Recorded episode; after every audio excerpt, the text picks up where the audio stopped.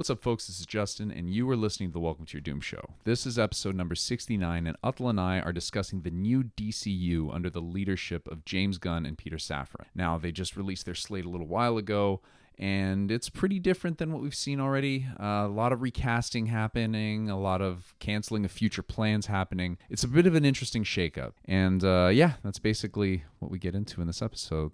So thanks for listening. Uh, if you're watching us on YouTube, thanks for watching. If you're not watching us on YouTube, you can find us at youtube.com slash welcome to your doom. Thanks again, and let's get into this episode. Ladies and gentlemen. Welcome to your doom.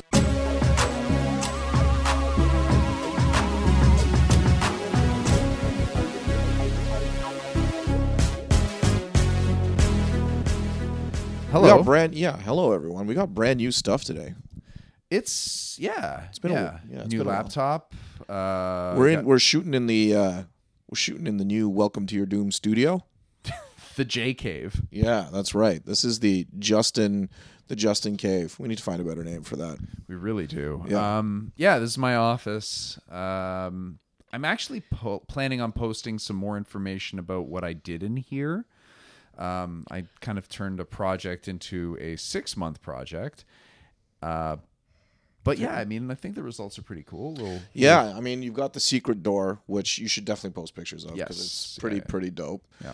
Um, but yeah, like you've got you've got you are you are like if someone were to walk into this room, you're like, there is no doubt this man is a gigantic fucking nerd. Absolutely, no doubt. Um, if you look around here, I'm just gonna point a couple of things out. All right, we've got a series of signed X Men number ones. Those are those are the Jim Lee like launches from like the '90s, I believe, and all the covers connect together. Yep. Um, You know what? Hold on. I got to give a shout out. Um, shout out to my buddy Tom. I don't remember who it was in his family, but they I think they were either closing down a comic shop or they were getting rid of a bunch of comics. But th- all of these were in that slew of comic books Yeah. they gave. Yeah. Um, Those ones in particular, I think they printed a lot. Like, Yes. like Jim, like Jim Lee's launches in the '90s, even when he was with Image, when he was with Image Comics, like his Wildcats, for example, like Wildcats number one, it was so highly anticipated at the time. They printed so many, Yeah. it's nearly worthless because Yeah. there's like so many of them out there. And I think they did the same thing here. But what makes this different is that old Jimmy Boy signed them. yeah, I got them done at a one of the SDCCs. When Tom gave me these comics, he's like, "Look through these. You can have them all. If anything's valuable, give me some money." So, at the time, these aren't they weren't valuable. No, I don't know no. how valuable even they are with Jim Lee's signature on them. Like, It's just cool though, because like cool. I yeah, mean, that's the main thing. It's look, not like it's crazy value. there's no uh there's no denying Jim Nee Jim Jim Nee Jim Nee. Yeah. um Jim Lee is a talented artist like there's no question No, of course. and uh, I mean it's so funny because back in the day when I was collecting comics in the 90s which was a weird like you know some consider an awful time for comics um a lot of chrome covers a lot of bagged books Yo, nothing is wrong with that. Let's uh, now now it's tangent time, baby. I was okay, there's a comic book shop near here Yeah. called Nowhere Comics. Yeah. I've yet to actually buy something from them yet. Yeah. But I'm actually planning on doing that soon. So Okay. shout out to Nowhere. sure But um, they have a really good website. It shows all their back issues and All right. everything that they have. There. they actually have like inventory Like, inventory, yeah, full up? inventory. And um, I saw they had, I think it was the Age of Apocalypse. It was either the Alpha or the Omega, but the Yeah, Chrome. yeah. And The I Chrome saw- covers, yeah. Yo, it was ten dollars. I was like, "Ugh, I think I gotta try and find this when I go there. That was uh, Joe. Ma- I'm pronouncing his name wrong. It's been so many years. But Yeah. like Joe Joe Mad Joe No, Mag, yeah. Madureira. Uh, Joe, Joe Madureira. Mad, Mad, yeah, Uh, and he went on to do like Battle Chasers and yes. all these other like all these other well, other books that he started and never finished. Um, but uh, but then he did like he's done video game design since then, and they made a Battle Chasers game, Yeah, which was pretty cool. But they also like the one game that people would know that he worked on actually is the one with the four horsemen where you play war, you play as war in the first game, and then you play as death in this. What am I thinking of here? I have What's no the four idea. horsemen game, and it's like uh, it's kind of like a God of War style like action beat 'em up. I have What no the idea what I, game I this can't is. remember the name man. of the game. This is I wish I embarrassing. could. This sounds sick. It's embarrassing. It's uh no, it's a, it's it's a fun game. Oh my god. Sorry, I'm gonna look this up. I'm so sorry. You're fine. Or Um, video Uh, shit, as long as I'm giving shout outs, shout out to uh, um, Jacob. Jacob, uh. Mr. I don't want to say his last name, but uh, you know Jacob. Yes, he came I to do some know Jacob. Comic Cons. Yeah. He came to New York with me that time. Yeah, yeah, Um, oh yeah. He was the remember dude that introduced me to Battle Chasers. No shit, Dude, he Really? introduced me to Battle Chasers, Nice. Chasers and Berserk. Actually, So, I like think Berserk the manga, like the manga. the Like- actual manga. Yeah, Yeah, I yeah. think that he. I, I think it was you introduced me to the fucking most depressing thing I'd ever watched in my life, which, Which was the, the first anime? anime. Yeah. But the uh, no, the actual the actual Berserk, or I guess it was called Sword of the Berserk, right? Yeah, uh, the the so anime. The anime, the, I think the anime was called Berserk. The game, the, there was so how I got game, introduced to this was the Dreamcast video game, which was called Sword, Sword of the, of the Berserk, Berserk, Guts' yes. Rage, and from there I'm like, this was amazing. What is this based on? And then I found the anime, bought the anime on DVD, uh, watched it, was so into it, and for those that you know, I mean, not to ruin things, but for those that are aware of Berserk in the Berserk universe, it is not a bright and lovely place. It is an awful, awful, dark, oppressive place. And the end of the arc in the anime, the most horrific things happen to characters that you've like grown to really love over the course of the of the anime and it's so horrific and then it ends and that's it That's it. No sequel, no nothing. It's Nothing. like, ah, we're done. Didn't they just do that with the shit that they just put out too? They put out new anime for it, which is awful. so so they, so they did three movies yeah, but they end Like at the, the- same point.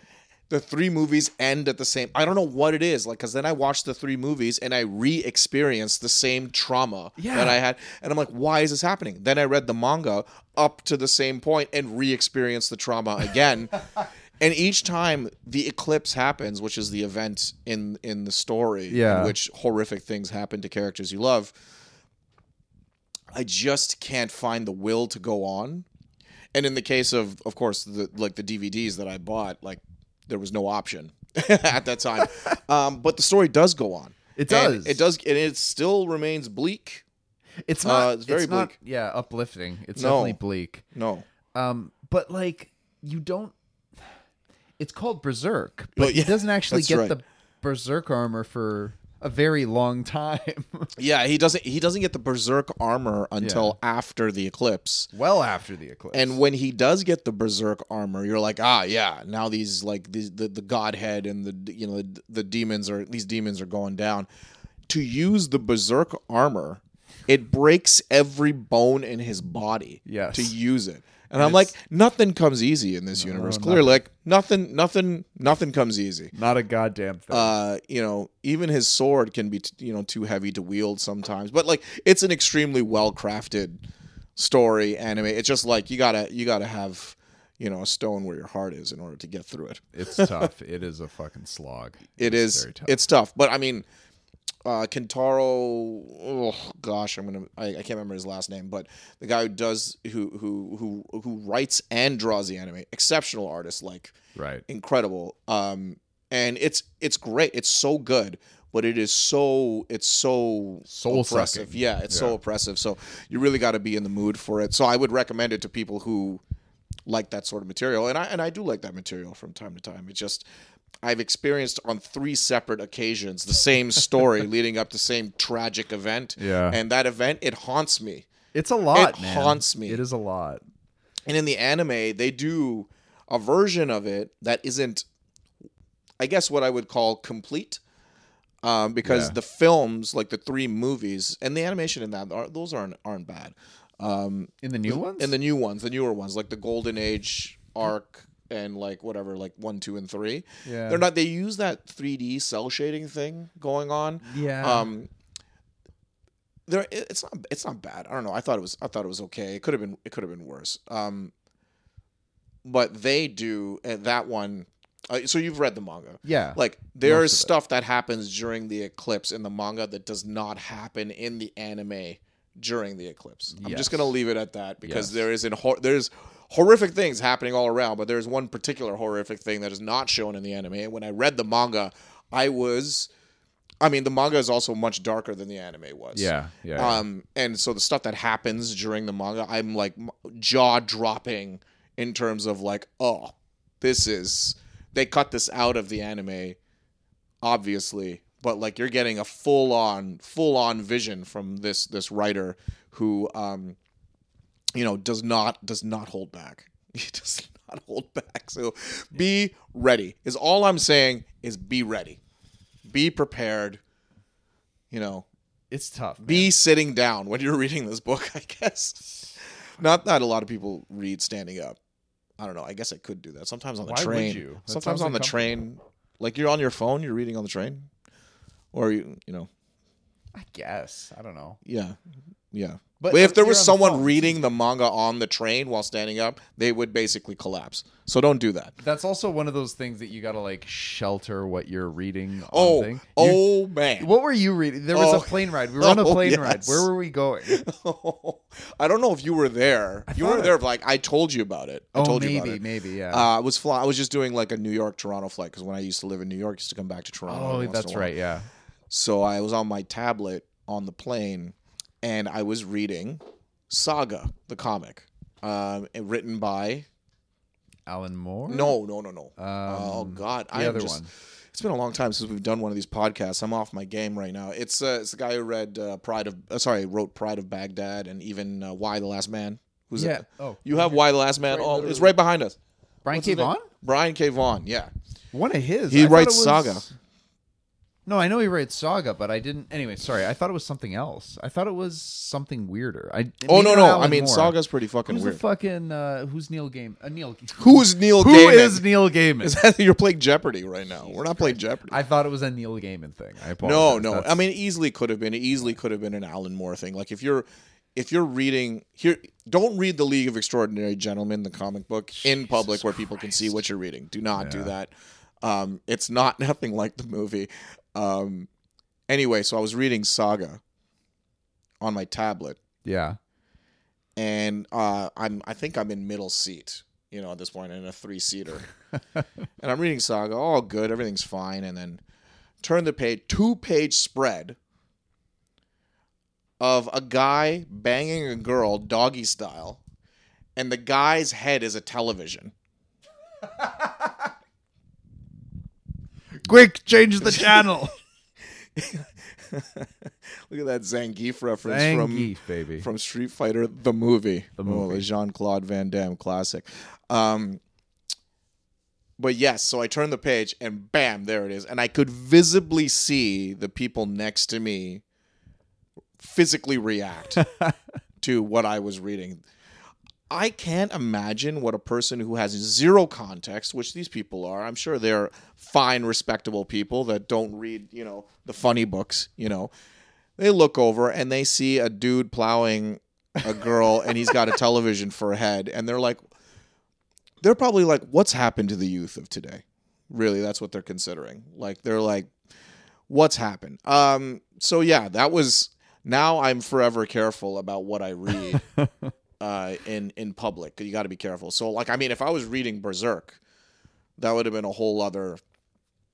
Oh man, I would have got kicked off the plane for sure if I was reading Berserk.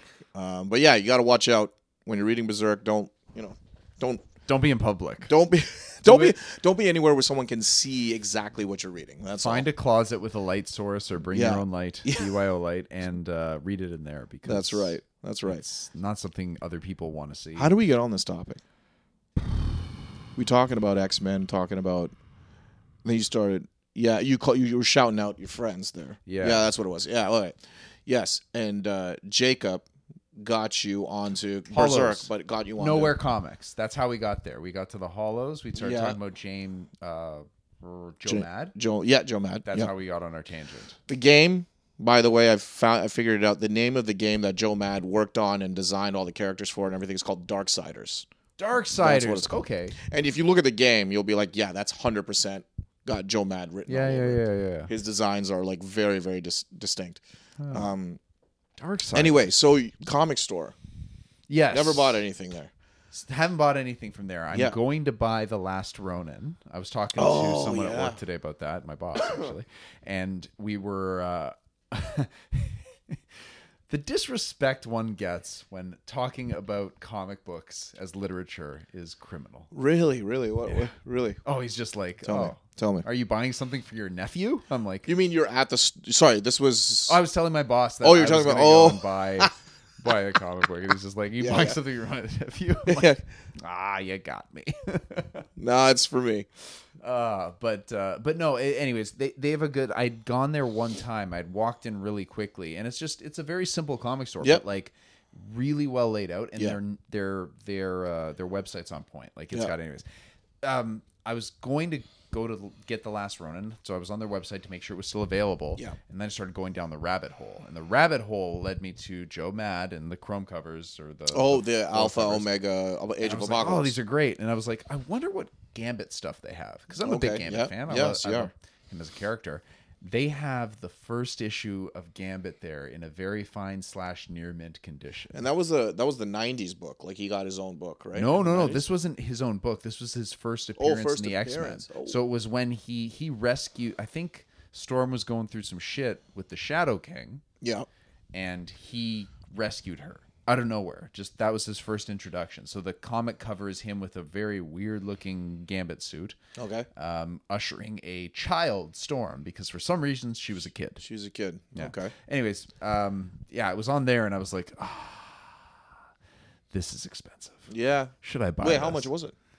That one was 280 on their site. I started looking around. I could probably get it for less expensive on eBay, maybe, but like I was not looking for that before. Yep. And But now it's on my brain. Yeah, I uh, I know how you feel. Um, yeah, so we got on that from ninety from collecting in the nineties. Yes. chrome covers and Yeah. stuff like that, bagged covers. So now I want to buy stupid expensive comics. Bagged and comics, sorry. My my worry about that is that it's going to lead to being like, you know, I could use a Fantastic Four number one. Sure, Yeah. you sure could. I, I mean, could also use a fucking another house. Yeah, that's right. that's right. Um, let's talk about some of the things that are in here. uh, More of the things. So if you look behind us, we got so, so you do have the whole "Y the Last Man" series in hardcover, oversized hardcover. Yeah. Uh, you've got the library editions of Locke and Key. Yeah. crucial to any any uh, collectors collectors library. You've got huge Transformers fan. I think that's an, that's something that you and I both share. Uh, and my entire family. We've talked about that before on the Oh, yeah. podcast. So we got all these transform. Are these the Marvel repros, or this is all the just the IDW stuff? These are just the IDWs. Okay. Yeah. Which I really like their art. Like Oh, the yeah. art, the art was Pat always, Lee, man. Oh, it's and so wasn't good. Pat Lee from Markham? I'm pretty sure he was like no just outside of Toronto base. Really? Pat Lee is like, yeah, he's from Markham. So we got a lot of figures going on here. We've got Old Man Logan. No, that's Days That's of the not- Future Past. Oh, this, that's Days of this, As in, in This is Days of. Oh, it's the. uh He's got the furry jacket on. Yeah, that's what it is. so in the interest of shoutouts, this was actually a gift from my brother and his friends when they came Yeah. to visit LA. Nice. And me and Biz, we had eight dudes sleeping at our house. It looked like a fucking halfway house. I love it. But uh, yeah, at the end of it, they were like, we were in a comic shop and I saw this box and I was like, oh, this is dope. Yeah. And I'm like, oh, okay. And then at the end of the trip, they just got it for me. For Who uh, was Joss Whedon wrote Days of Future Past? Who no, no, that? this is a very John old book. This was, uh, I think it was John Byrne. John Byrne, I think it was. John Byrne. It might have been Claremont. Oh, Chris Claremont. Yeah, one of the two. Uh, then we've got which Batman is this? This is Batman Beyond. This Something is going on the, here. I don't even know what that this is. is one of the the Todd Miller, the um, Frank. what's it Miller? called? Fra- not Frank Miller, Todd McFarlane. Oh, Uh, okay. the, the okay. McFarlane f- uh, figures. Um, Yeah. This is the fuck. What is it called? It uh, Hellbat. Hellbat, armor. Something dark sidey slash apocalypse. Oh, Apocalypse armor. Yeah. Yeah, but he fucks up some people in this armor. Uh, so behind here we've got the Ultimates hardcovers. We've got which omni omnibuses are these? This astonishing. So that's the Uh, Astonishing. Joss Whedon run. This is signed by Joss Whedon and uh, Yeah. John Cassaday. Yeah. And then, yeah, Omnibus Age of Apocalypse, Ultimates Volumes 1 and 2. It's oh okay. shit! Oh shit! Oh, Oh, oh. he's had Fly too away, much. He's fly had away. too much. Um, yeah, we've got a lot. We've got a lot going. You have the Marvel 1602. That's the Neil Gaiman's like reimagining the Marvel universe in a fantasy setting. Earth X. This was well. The co- the covers were um, Alex were Ross. Alex Ross, but Yeah, the art's somebody different. yeah. I don't know who it is offhand. Yeah. but Um, interesting series. Yeah, then we've got all of the absolute editions behind this cool metal predator. Uh, we've got absolute Long Halloween. We've got absolute Kingdom Come, Dark Knight, which is Dark Knight Returns, and the Dark Knight. Uh, what's Rises. no? It's the Dark Uh, Knight Dark Knight Returns Returns. two. What's it called? DKR two was something else. I don't remember. I thought it's of it. both, right? Isn't Yeah, it both in there? It's the two yeah. of them, and then I got the third one that they did recently. I think it's in the DC. I got like DC, Yeah. Marvel, Yeah. Batman, Superman specifically, Transformers, my Magic books, like Magic. You got a little Hellboy right hand of Doom piggy bank Yeah, I think I got that from uh, what were the box subscriptions? What are they called? Box. Oh, oh, uh, yeah, yeah, the nerd ones, right? Yeah, Yeah, I yeah. can't remember the name. Yeah, yeah. Uh, Uh, I can't one. remember the names either, but uh, but yeah, the Beast Wars. Big fans of the Beast Wars. We should talk about that trailer at some point because they're bringing them Beast Wars into kind of like the big budget, you know, You uh, know what? Transformers, new Transformers movie, Rise of the Beasts, right? I have an idea. Yeah. Why don't we talk about that now? And I'll do another thing separately for all my shit. yeah, yeah. Mainly so real because quick, real yeah. Sorry, go ahead. Oh no, I was gonna say I don't know whether that'd be super. I don't. If somebody's listening to this, they're like, "Hey, What the hell is this guy talking about? yeah, Yeah, exactly. no, that's true. That's true. All I uh, I do I just want to point out on this right side here, we got like a thousand Optimus Prime, like all, all almost like every version of Optimus Prime you could possibly imagine. That one I've dubbed my well. Optimus Shrine. the Optimus Shrine, Yes, Optimus Shrine. Shrine. Yeah, no, like it's just Prime. Shrine. Yeah, but it's no. Let's not get crazy. Okay. let's not get fucking crazy. Anyway, so I got some cool shit in this room. Yeah, There's lots all of kinds cool- of stuff off camera as well. that's right. You've Um, got the armory, you've got Storm Breaker, you've got Mjolnir, you've got the Green Lantern ring, the Flash ring, Captain America's shield, you've got Megatron in gun form, yes. which is pretty cool. That's the mas- That's the first masterpiece Megatron version they've done. They've done a few versions of Megatron. I think two Yeah. now. The first one, the fucking robot mode is janky. It's really bad. Yeah, yeah. but the gun, The gun looks great. So good. That's why I just keep it like that because it looks and better. yeah, you've got a batarang, you've got a ton of transformers there. You've got the obviously you've got Thanos' gauntlet, you've got, and then you've got like you're a big fan of the Crow, Huge. uh, Yes. and the fact that I didn't notice that's that all three figures you have the Crow, Heath Ledger's Joker, and Bane from Dark Knight Rises. they all have the same. They all have the same pose. yeah, they're all like, They have their hands out. Yeah, they're just like, hit me, baby. That's what that is. Um, yeah, lots of amazing nerd stuff in here. This is really cool, and you should, uh, you know, keep it like this forever and ever and ever. It's awesome. if you're listening to this, I'll do a video of kind of. I'm gonna do a video, a few videos of this room, the entrance, all that shit. But I'll also do some of the content. There is one thing I'm also really proud of. That Blackest Night thing. Yeah, up at um, the top. Yeah. So that was another thing I got signed at uh, Comic Con by Geoff Johns and uh, Ivan? Reis. Yv- Yv- Ivan Reis, yeah. Yeah. And then I don't know Joe Joe Prado, I think is the I think anchor. Joe Prado was the other one that was there. Yeah. yeah. it wasn't uh, Doug Mahnke. No, no. Uh, so Doug Mahnke does a part of that Yeah, issue. yeah. But I think I was there when you was this New York. Yes, this yeah. is New York. No, yeah, Uh, I feel this like this was New York because I got, I got, I feel like I got similar sigs for my trades. I can't remember. I know I asked Ivan to to sign shit he didn't do because he was doing Flash stuff at the time. Yes, and I that's handed him right. a bunch of Flash stuff. He's like, "This wasn't me." I'm like, "I'm sorry." I felt really fucking bad. That's My so bad. funny, Sorry, buddy. dude. I oh man, I mean, like, look, you've got the Sinestro Corps. You have the absolutes. You have Green Lantern Rebirth, Sinestro Corps War, and the Blackest Night. That is the holy trinity of like Green Lantern mythology, myth making. And then down, where's my other green? Right there, yeah. Yeah, well, there's the Oh, other yeah. ones. There's the red, Red- one, the orange. Ah, shit. The the red one, the orange one. I just Yep. knocked out my monitor. Agent Agent Orange. Agent Orange. and uh, and Brightest Day that comes after the Blackest Night. So yeah, no, there's like tons of really cool shit in here, and this is absolutely where we should do the rest of our podcast. Ah, man. I want the that good nerd juju. You know, I want that. That's it's good energy. It's a good vibe. in I here. agree. It's I, a good I've got some good ideas for this room. I just I need more. So Yeah, but eventually it'll evolve. Anyways, absolutely. Um, so, real quick, uh, what did I want to say? Oh, let's talk about that Transformers trailer. Yeah, I kind of wanted to. Yeah, Um, do it. I'm so goddamn excited about it. You know, I uh so we've may have talked about this before, but the, there's like I can't believe there's more than three Transformers films. First of all, so it's, 'cause I can't remember what because there's like two more after the first three. There's Yeah. like the one with the Dinobots and then the one with the dragon. Like that's how I refer to them because those are two different movies, right? Yeah, I Okay. I'm I'm astonished at just how the longevity of these Transformers movies are. Oh, Because yeah. usually what happens, and I, I'll use Shrek as as a, I think a very good example of this. Usually, if you've got a series where one movie comes out and it's good and it's like, or, I mean, we'll call it okay, but it's entertaining and it's successful, right? Then when the next movie comes along, if it is dog shit, Yeah. usually people don't go see the third, Yeah. right? Yep. Shrek, first one was good, very good. The second one was arguably better. The third one was a hot steaming pile of shit.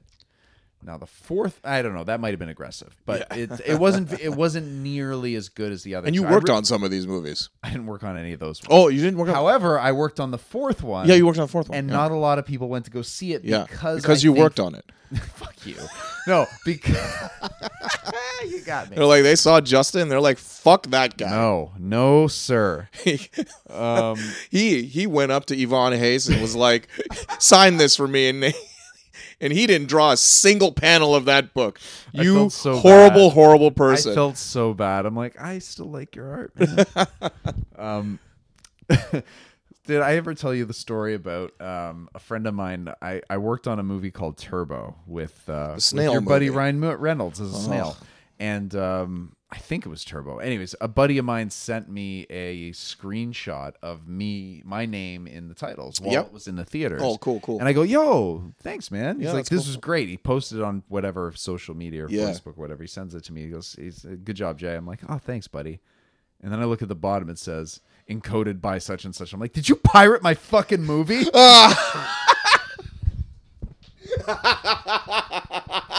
you bastard! Dude, that is awesome. That's so great. It's like running on his Plex server. this was a while ago.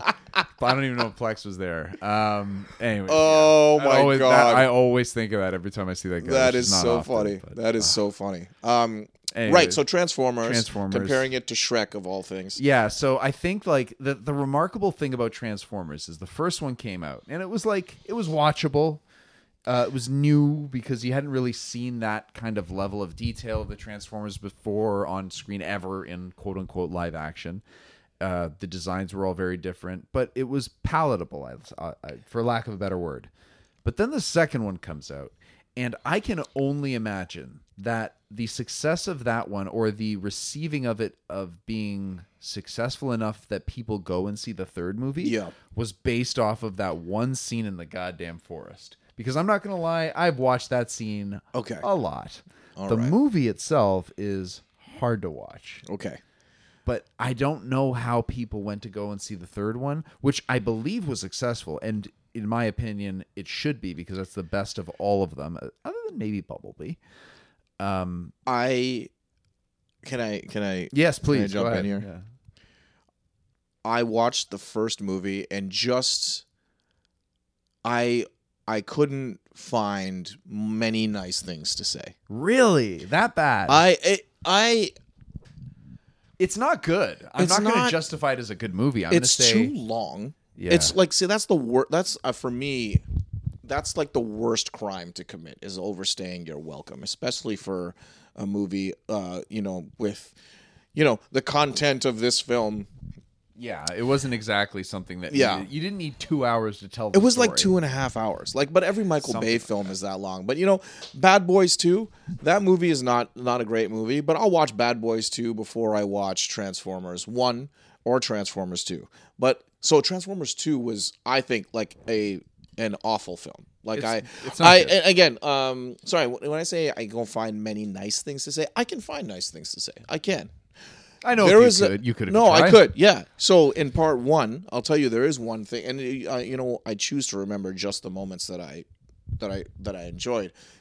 Um, the scene with the helicopter where where the there's the projection of the pilot Oh, the, when the it opening lands. scene. Yeah, the opening scene of that film, fantastic. I was like, this is great because like the Decepticons seem menacing, they're being deceptive.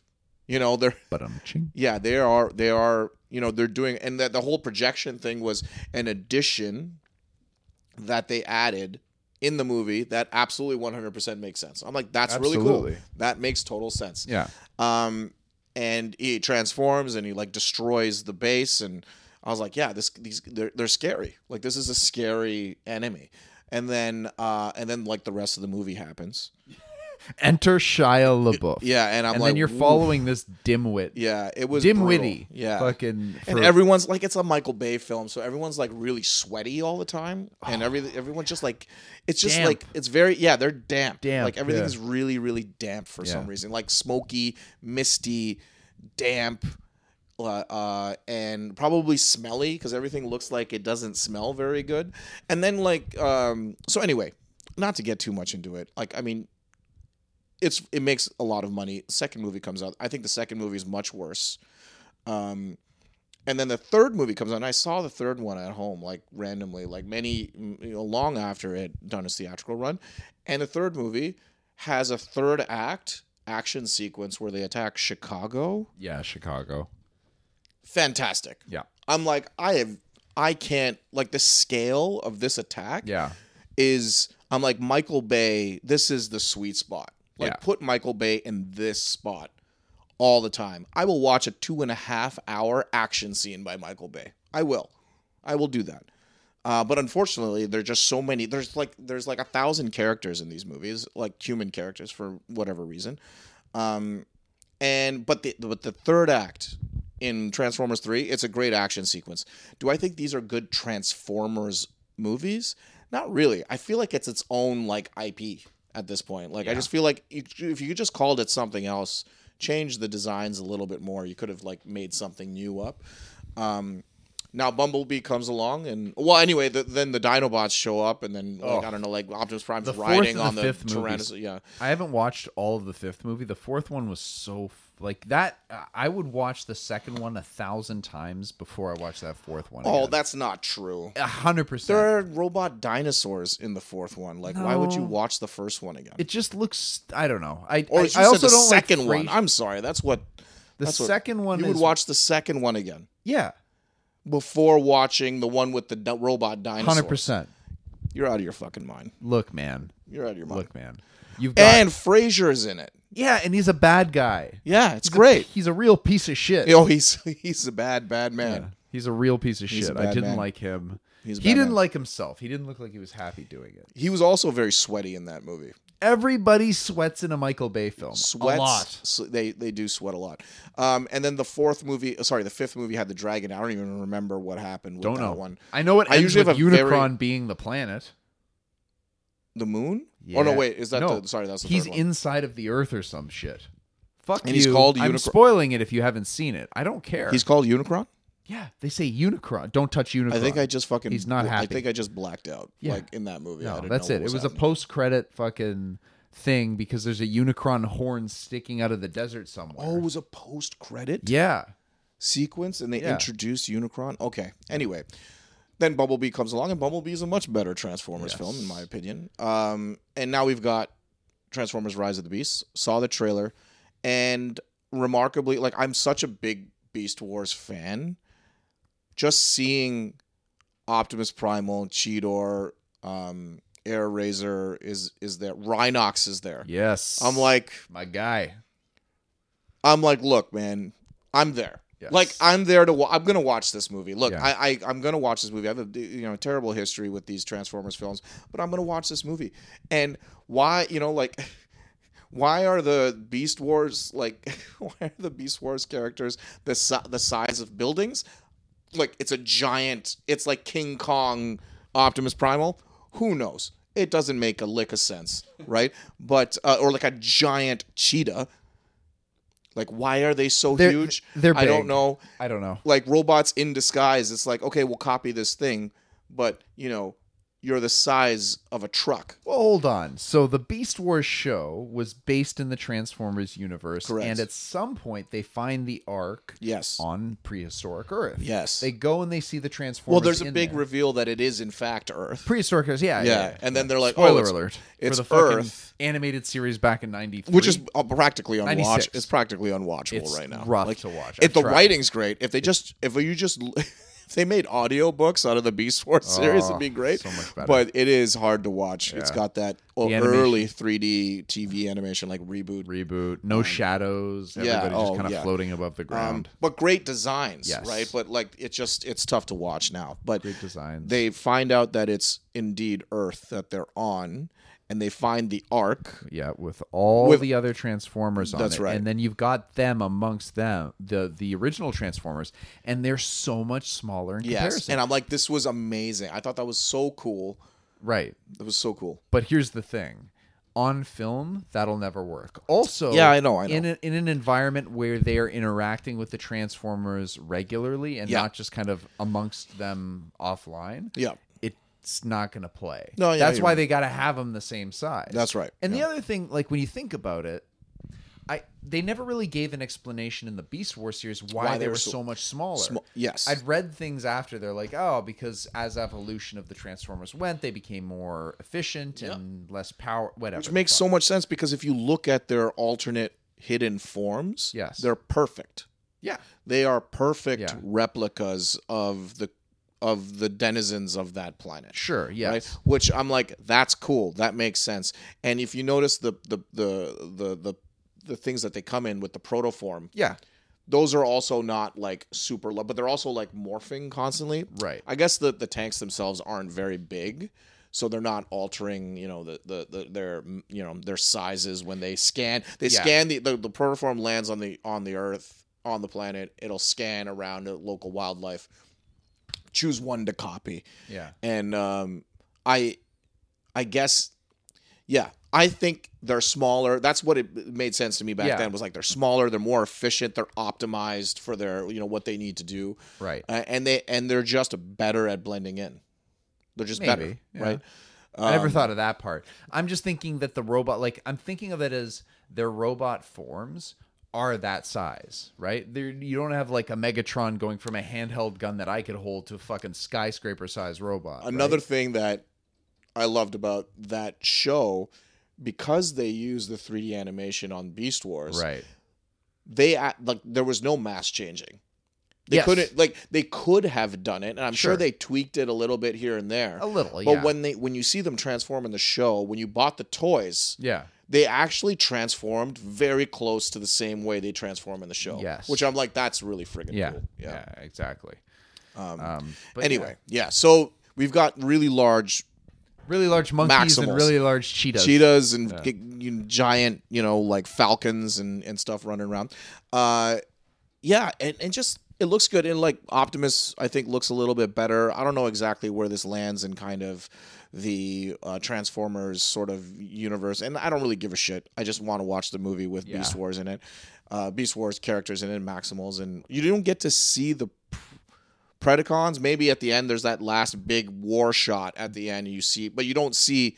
Do you see a T Rex? are Terrorcons, I Oh, think. They're not. Terrorcons. They're Oh, not the okay. Predacons, which is weird, I guess. Yeah. I think they combine into something like Menasor or Yeah, something yeah. or other. But anyways, they th- that's the main thread of the movie is those robots. They're not the actual Predacons. That being said, I'm really hoping to see a fucking dinosaur.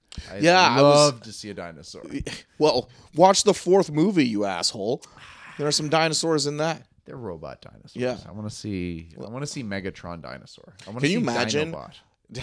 Oh, see, Dinobot would be amazing if we saw Dinobot in there. good. But I'm just thinking, like, they just rip off Jurassic Park, and it's the exact dinosaur from Jurassic Park, and then he transforms into a robot.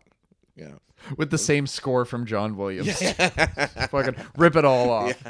It's all Fox. It's fine or whatever. Um, no, it's, it's Universal, I think. Well, what do I know? I don't know. Anyways. DreamWorks. It was DreamWorks. DreamWorks Film Company originally. Oh, maybe it's DreamWorks again. I don't know.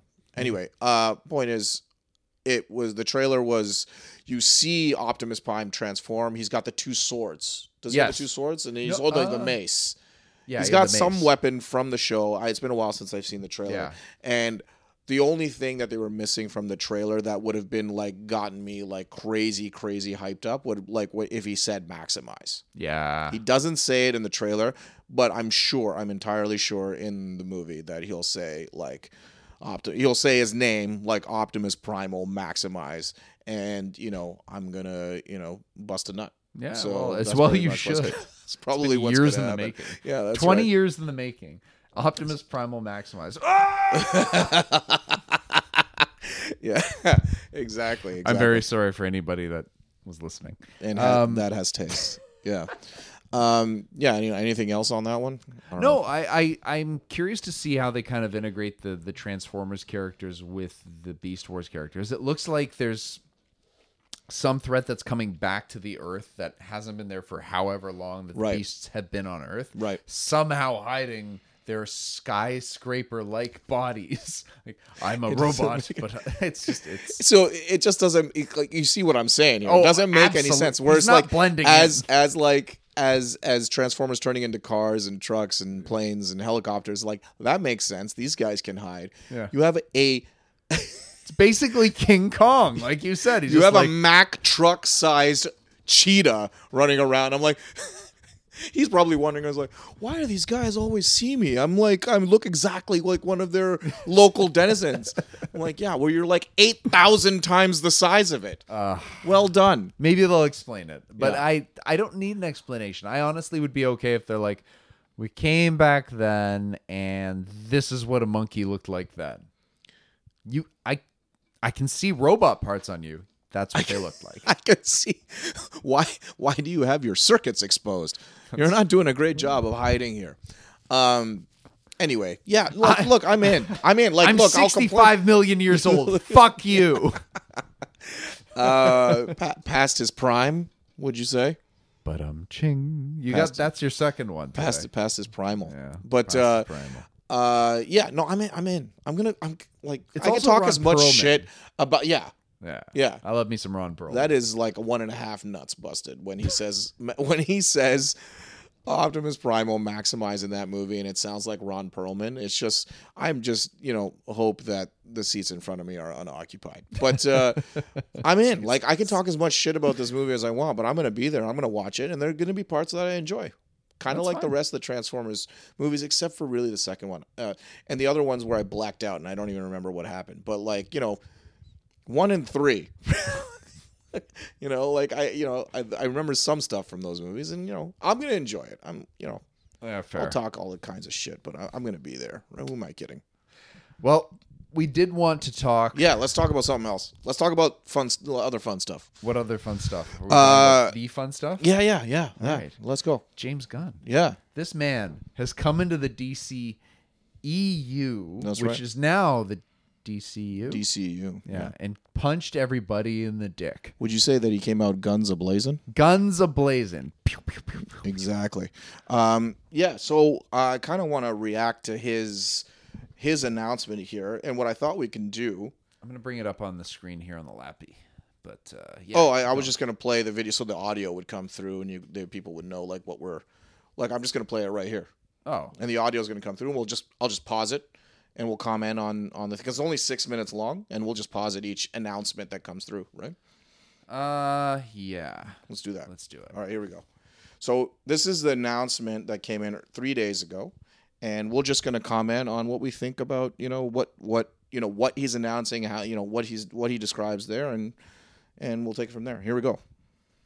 I might have to cut this I'm out. the co-CEO of DC Studios. So as many of you know, DC has been disconnected in film and television for a long time. And it's Shut one up, of, James You know, our jobs, mine and bastard. Peter's, is to come in and make sure the DCU is connected in Right. film, television, gaming, and animation. That the characters are consistent, played by the same actors, and it works within one story. And if something is outside of that, like Matt Reeves' Batman or Todd Phillips' Joker or Teen Titans Go, that it is clearly labeled as DC Elseworlds. Out Let's talk about that for a second.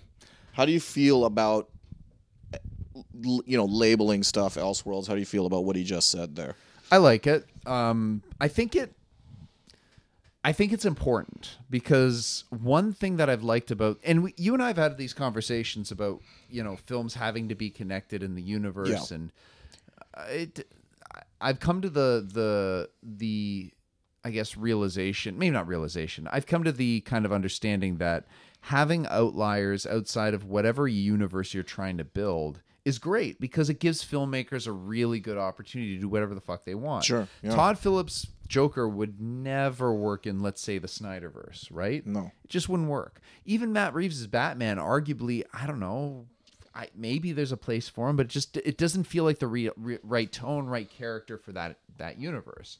So I think this Elseworlds concept's an interesting concept if they're trying to develop a shared universe. If they wanted to go down the road of having everything be separate, then you don't need it. But given it sounds like James Gunn wants to develop a shared universe, which in my eyes is a good thing.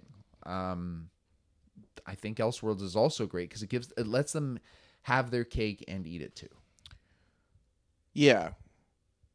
Yeah, you know, um I am we've ta- like you said, we've talked about this before. I'm not married to joint universes. I don't care. Yeah. We talked about collecting comics and I was collecting comics in the 90s and one of the th- reasons I stopped was because it was too much. I feel like comic book properties their best the best thing about them and the curse of comic books are both intertwined with continuity. Okay. continuity Yeah. gives you these big moments and this history and like mythology, but and and that's great. But then people are shackled by it. Yeah. They're shackled by continuity, right? Creative creatives that come in later are shackled. They're allowed to do certain things and they're not allowed to do some things. That's why the Marvel What If series started in comic books. That's why Elseworld series Yeah. started in comic books because they're like, "Fuck, guys, come on, you guys are killing me. Yeah. I can't do anything here, Yes. right?" Yeah. And it's no, it's no mystery to me that Elseworld stories, for me, have been some of my favorites. Yes. Kingdom Come started as an Elseworld story. It's definitely like within sort of DC continuity now. But when Yeah. it came out, it had nothing to do with anything, Yeah. right?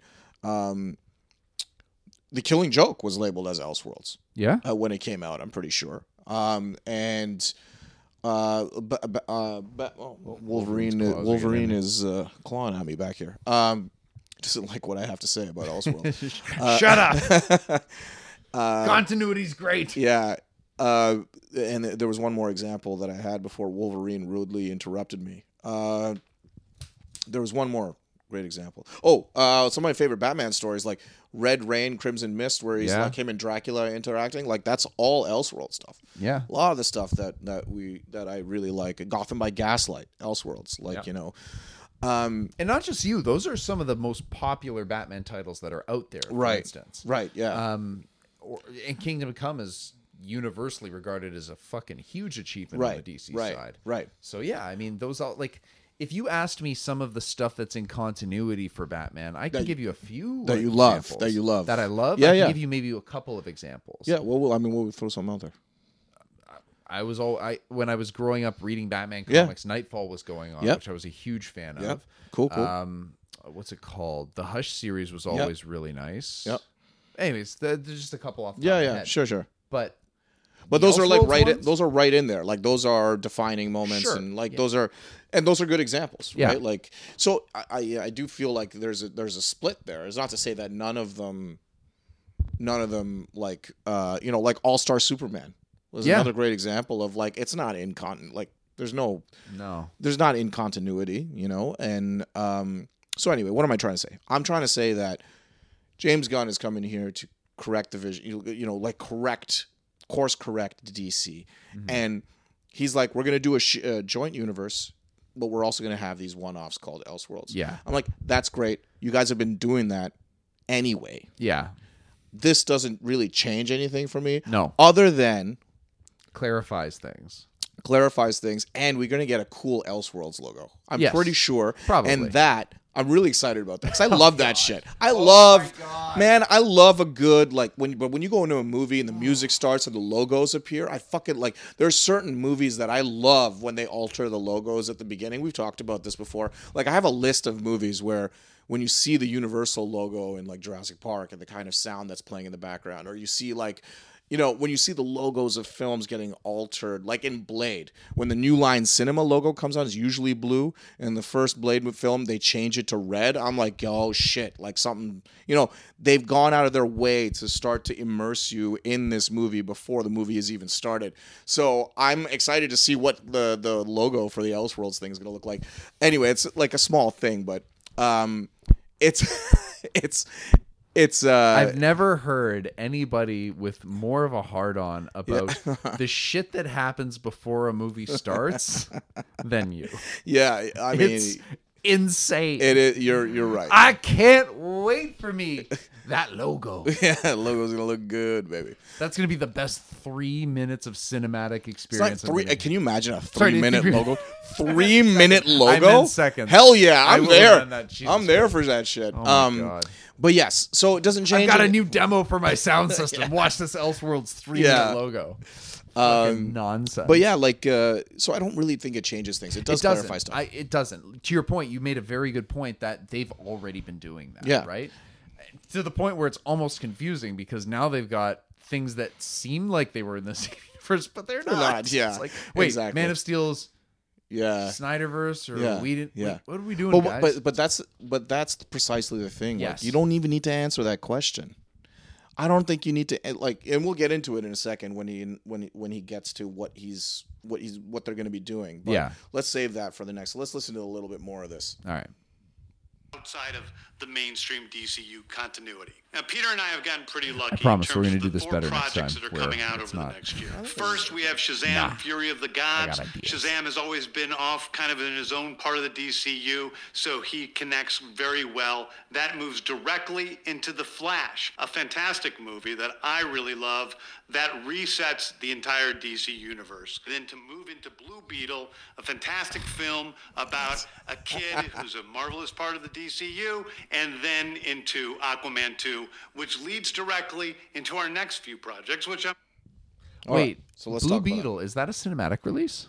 Yeah, Into because the Blue theaters. Beetle. This isn't a joke. I'm sorry. because Blue So, Beetle is cinematic cinematic material, my friend. I'll Jaime gi- Reyes- let me give the listeners slash viewers Yeah, like yeah. a little bit of information. give give Me and you have been arguing over the Blue Beetle for ages, What and this movie is not about the one that you like. So you shut the fuck up. Listen, He was a fan of Ted Kord, who Ted is basically a budget ass Batman with none of the flair for the dramatic, none of the sleek design. He was a man in a blue leotard with yellow goggles. He loo- he looked and like he the- befriended the other guy in the DC universe with yellow goggles. Booster Gold, which we're going to be hearing more about in just a second. So you're about to get that Booster Gold Blue Beetle team up that you that you've always wanted. Listen, I hate I hate it. I'm so upset by this. They show I would have watched Batgirl a thousand times before watching Blue Beetle with whatever quality that movie would have been. Oh my god. uh, I I'm a I'm a big fan of Ted Ted Kord. You know the original Blue Beetle. They decided to go with Jaime in this one, who's uh, and they changed his powers a little bit. He's got like a scarab that attaches to his spinal cord or something and gives him those powers. well, that's what they uh, did. Right? Uh, the the the uh, what's it called? The scarab. Yeah, that was That's not Ted Kord. Like Ted Kord. No, no, Ted Kord was never worthy of the scarab. and also, Ted Kord was not the OG Blue Beetle. He was the second. He was the second There was Blue a guy before Yeah, who also that. got to use the scarab. No. Yeah. Really? Dude, I didn't know that about was that. his scarab. That's how he got powers. And then Ted Kord got the scarab. The scarab gave him the middle finger. Hey, and then he never got up. to use it because the scarab didn't deem him worthy. And then Jamie Jaime. came along. Jaime. Jaime? Yeah. Jaime. Jaime. Jaime. This is like me pronouncing corpse for the Green Lantern Corps. Now, this person came along The off Green of the Lantern street. Corpse. He just finished. That sounds like uh, Ryan Reynolds' Green Lantern movie. anyway, Anywho, all I'm saying is, Jaime it's the tagline. Reyes. Jaime. Yeah. Jaime. Yeah. Jaime came along, and the Scarab's like, "You, anybody but him, you." And that guy, the him, is your guy. Ted Kord is basically like the dad joke of Justice League. uh, folks. Like he was there in the death of Superman. He was in the Justice League, but the Justice League was weird then in the nineties. They were very weird. It was like There was like it was Blue six- Beetle, Booster Gold, Bloodwynd, who turned out to be the Martian Manhunter in like hiding. Uh, Fire was one of the members, and uh, Ice. I think Ice, yeah, that's Fire right. Yeah, Ice. like and uh, Guy Gardner, I think, was like on there, and they true. all get dummy. like it's so vicious when Doomsday comes in the comics. When Doomsday comes, they get destroyed yeah, by Doomsday. Like Blue Beetle's head gets put through a tree. Like I it's think it was Booster vicious. Gold. Oh, Bo- sorry, sorry, not not Blue Beetle. Sorry, Booster Gold's head goes gets put through a tree. yeah. Um, Blood Bloodwynd gets his absolutely absolutely destroyed. Doomsday wrecks the the Justice League in the comic. It's like hard to read sometimes. It I was is, reading, yeah, I'm like, oh, vicious. it's fucking brutal. But they really do set up Doomsday as being like uh, a, a big villain. Anyway, Yeah. point is, I used him a lot in Injustice 2, and um, you know that didn't turn out so great because Swamp Thing beat his ass down. But uh, but listen, Blue Beetle's pretty great. I'm excited for the movie. All right. So these movies are like they're going to release these movies. It's it's uh, Shazam, uh, Fury of the Gods, Blue Beetle, and then uh, the Flash. Sorry, Flash, then Blue Beetle, and then um, Yeah. and then uh, uh, Aquaman. He does say an interesting thing about the Flash here. He says it's going to reset Resets the, the universe. So I just want these to be good movies. Like I'm I'm kind of excited. I'm really excited for the second Aquaman movie. Y'all know how I feel about Aquaman. I do love that movie with all of my stupid stupid heart. Um, and I cannot wait to see the second movie. So I'm I'm just really happy it's coming out. But you know what, man? You know what I don't understand? What's that? And I again, I made the mistake. I'm like reading comments and like feed all that kind of feedback stuff people are like, "Oh, but like why would I go to see like this movie? It's not a part of the universe anymore." And I'm like, "What the hell does that have to do with anything?" Let, let's talk about comments and social media on all this stuff because honestly, man, it is. You and I have talked about it a lot. You've had a lot of very strong things to say. I I don't feel like I've been as connected to it because Yeah. I've I don't know. I Don't. just don't care. Don't. But some of the stuff I see on Facebook that gets posted about this shit Yeah. is hilarious. It's fucking- and in the worst way. It's yeah, acidic. It's I- crazy. People are getting man. so upset over nonsense. They're like, ah, this and that. Uh, how can you, Henry Cavill? You're canceling him off out of this Yeah. stuff, and oh, he's going to do this, and oh, it's just like everybody's complaining about stuff that this guy has not done. Who, frankly, has had a fucking great track record in Yeah. my eyes, and is the has basically been the front runner of arguably the most interesting components of the Marvel Cinematic agree. Universe Agree. And he's coming in and bringing they gave him full reign they said yo do whatever it is you want okay Yeah. you did the suicide squad that was i mean it was i guess it was unsuccessful That's a great movie. that's the thing i was a gonna say great it, it was relatively unsuccessful Yeah. relative to films that came out pre-covid That's right. with batman and superman ips That's right. of fucking course they're gonna be more Yeah, Suicide like that. the oh, sorry, Suicide Squad, the original had a huge Batman presence in it. I wouldn't say huge God, it Batman was in it, dude. If huge DC hold on calm down between God damn it, Wolverine, Wolverine got me again. He's gonna stab the. Wolverine. And this is sharp too. Yeah, dude. Wolverine is like he. As soon as I said that, Wolverine stabbed me in the Like, back. Shut up. Um, yo, no. Huge What- compared to none. yeah, huge compared to none. Ben Affleck's in it. He's he's in a crucial scene in the in the movie. 35 seconds and he's screen in the post credit sequence. Dude, it's a big joke about DC when they're like when when sales are down on any book. Yes. They'll mean just Batman. be like throwing a Batman crossover, like and just boost sales. That's exactly what happened with. No, Sui- that's with not why people Squad. went to people went to go see that movie because of Will Smith. I, Before I'm not saying slapping that's the re- comedians. I'm not saying that's the reason they went to see it. I'm just saying it's a big part. It's a big. Ba- you you cannot underestimate I how much influence No. and appearance from Batman can be. He wasn't in a single trailer. He wasn't in a single. He was in the trailer. No, he wasn't. Batman. Yeah, you No. see him in the trailer. Unbelievable. No, when the purple Lamborghini swings down Yonge Street in Toronto.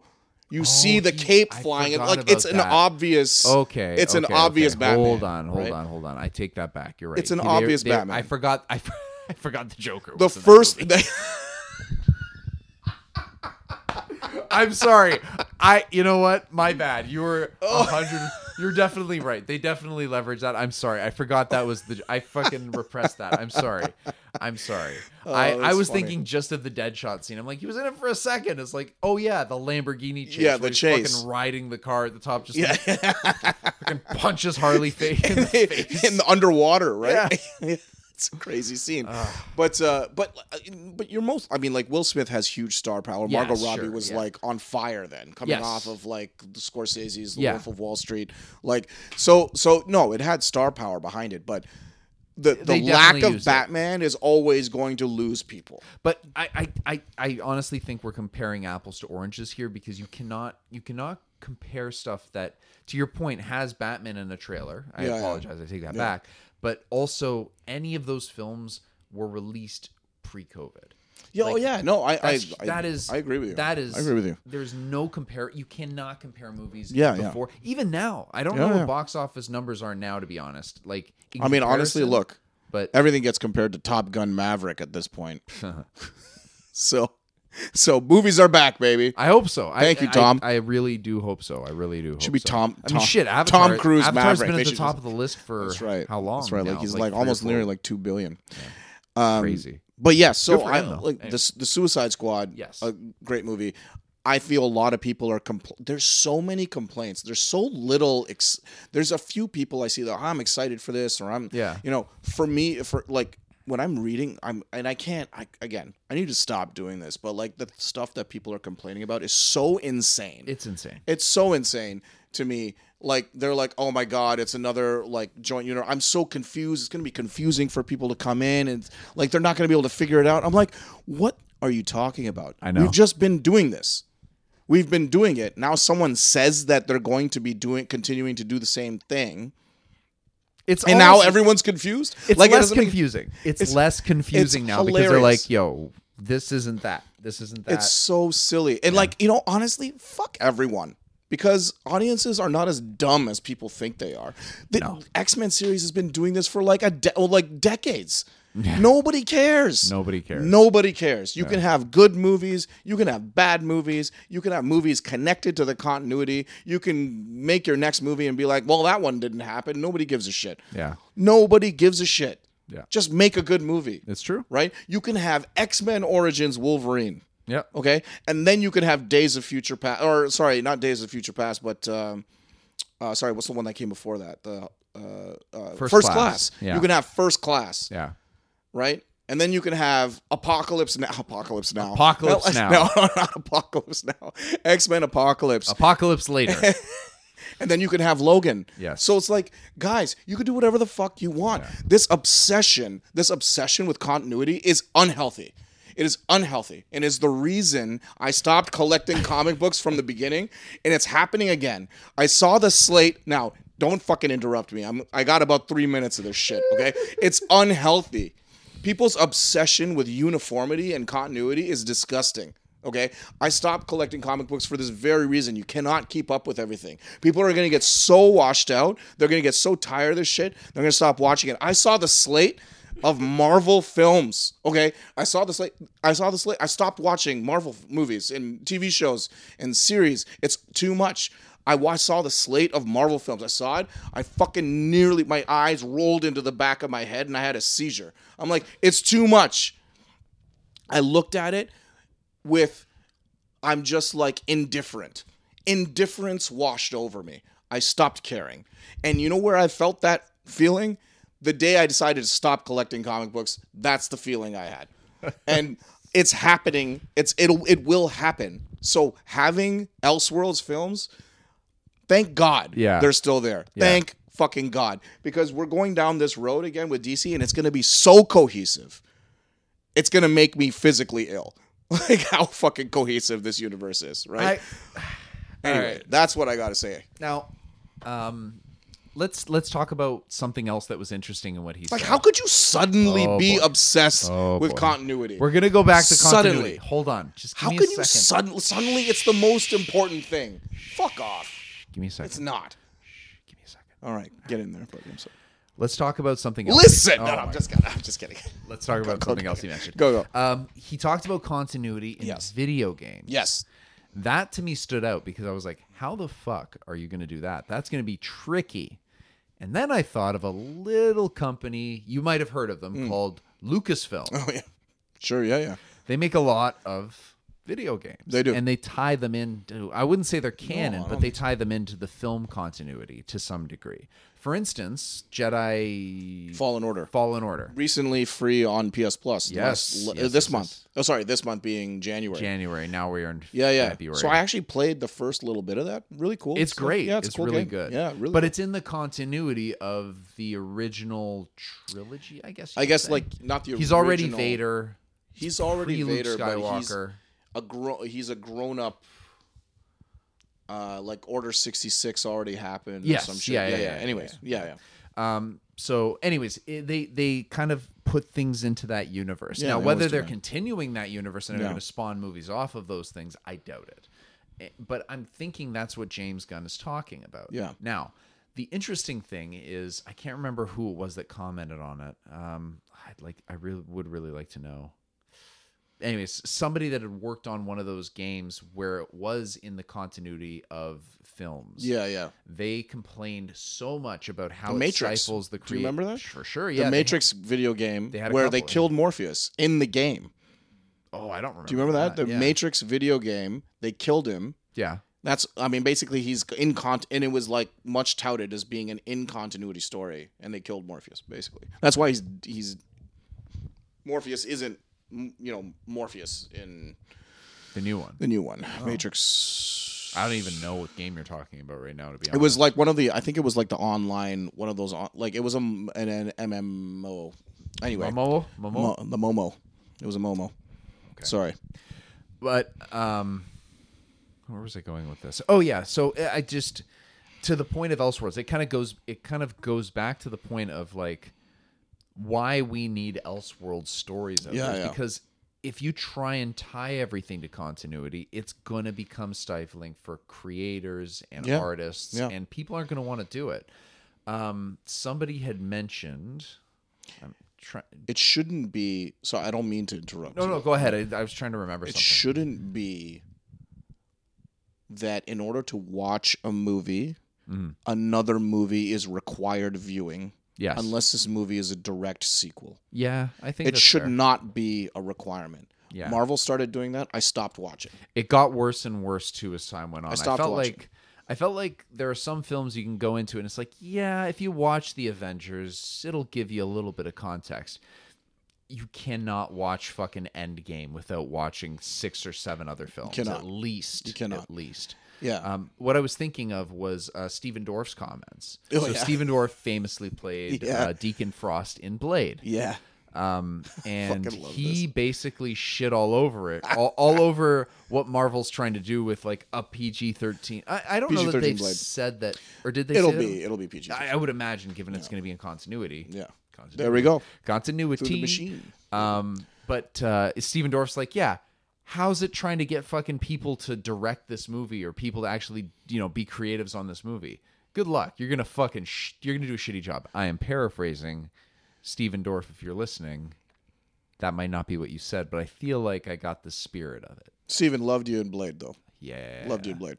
Um yeah, his comments were I think to the effect that creatives have came in and left Yes, on yeah. that movie twice now. Yes, I think. exactly. And That's he's right. like, Yeah, I've read the news. Creatives are coming in, they're leaving. Why do you think that is? Yeah. Right. And yeah, he's being a total he's being so belligerent about it. And uh and to me I love that. It's a hot I take. think I think it's Hot so take. funny. Yeah. And uh, and I also think it's really funny how upset people get with Stephen Dorff about being so belligerent about his opinions about. The I'm sure his is not cool with it. He's like, dude, At at on. some point, let's get some of that Marvel at some point, and I was listening to another podcast where they were talking about something similar. At some point, these properties, and whether they're Marvel, or whether they're films, books, you know, uh, uh, whatever, music. At some point, the nerd culture is great because it is such a creative space, and everyone's you know, and, and you can be around people that are in into the same thing, and, it, and it's so, it can be like a wonderful, wonderfully inviting culture, but as soon as you start to use that as a way to identify yourself, Yeah. when someone says bad something bad about the thing that you that you like that you use to identify yourself, you take it as a personal slight. That is when it becomes unhealthy. Yes. That's when it becomes unhealthy, and that's why a lot of people like I just read comments about like, oh my god, Stephen Dorff, nobody likes you anyway. Like, Yeah. you know, you don't diss my Marvel shit because I love Marvel, and that's how I that's my identity. Yeah. right. That's what I use. That's how that's my identity.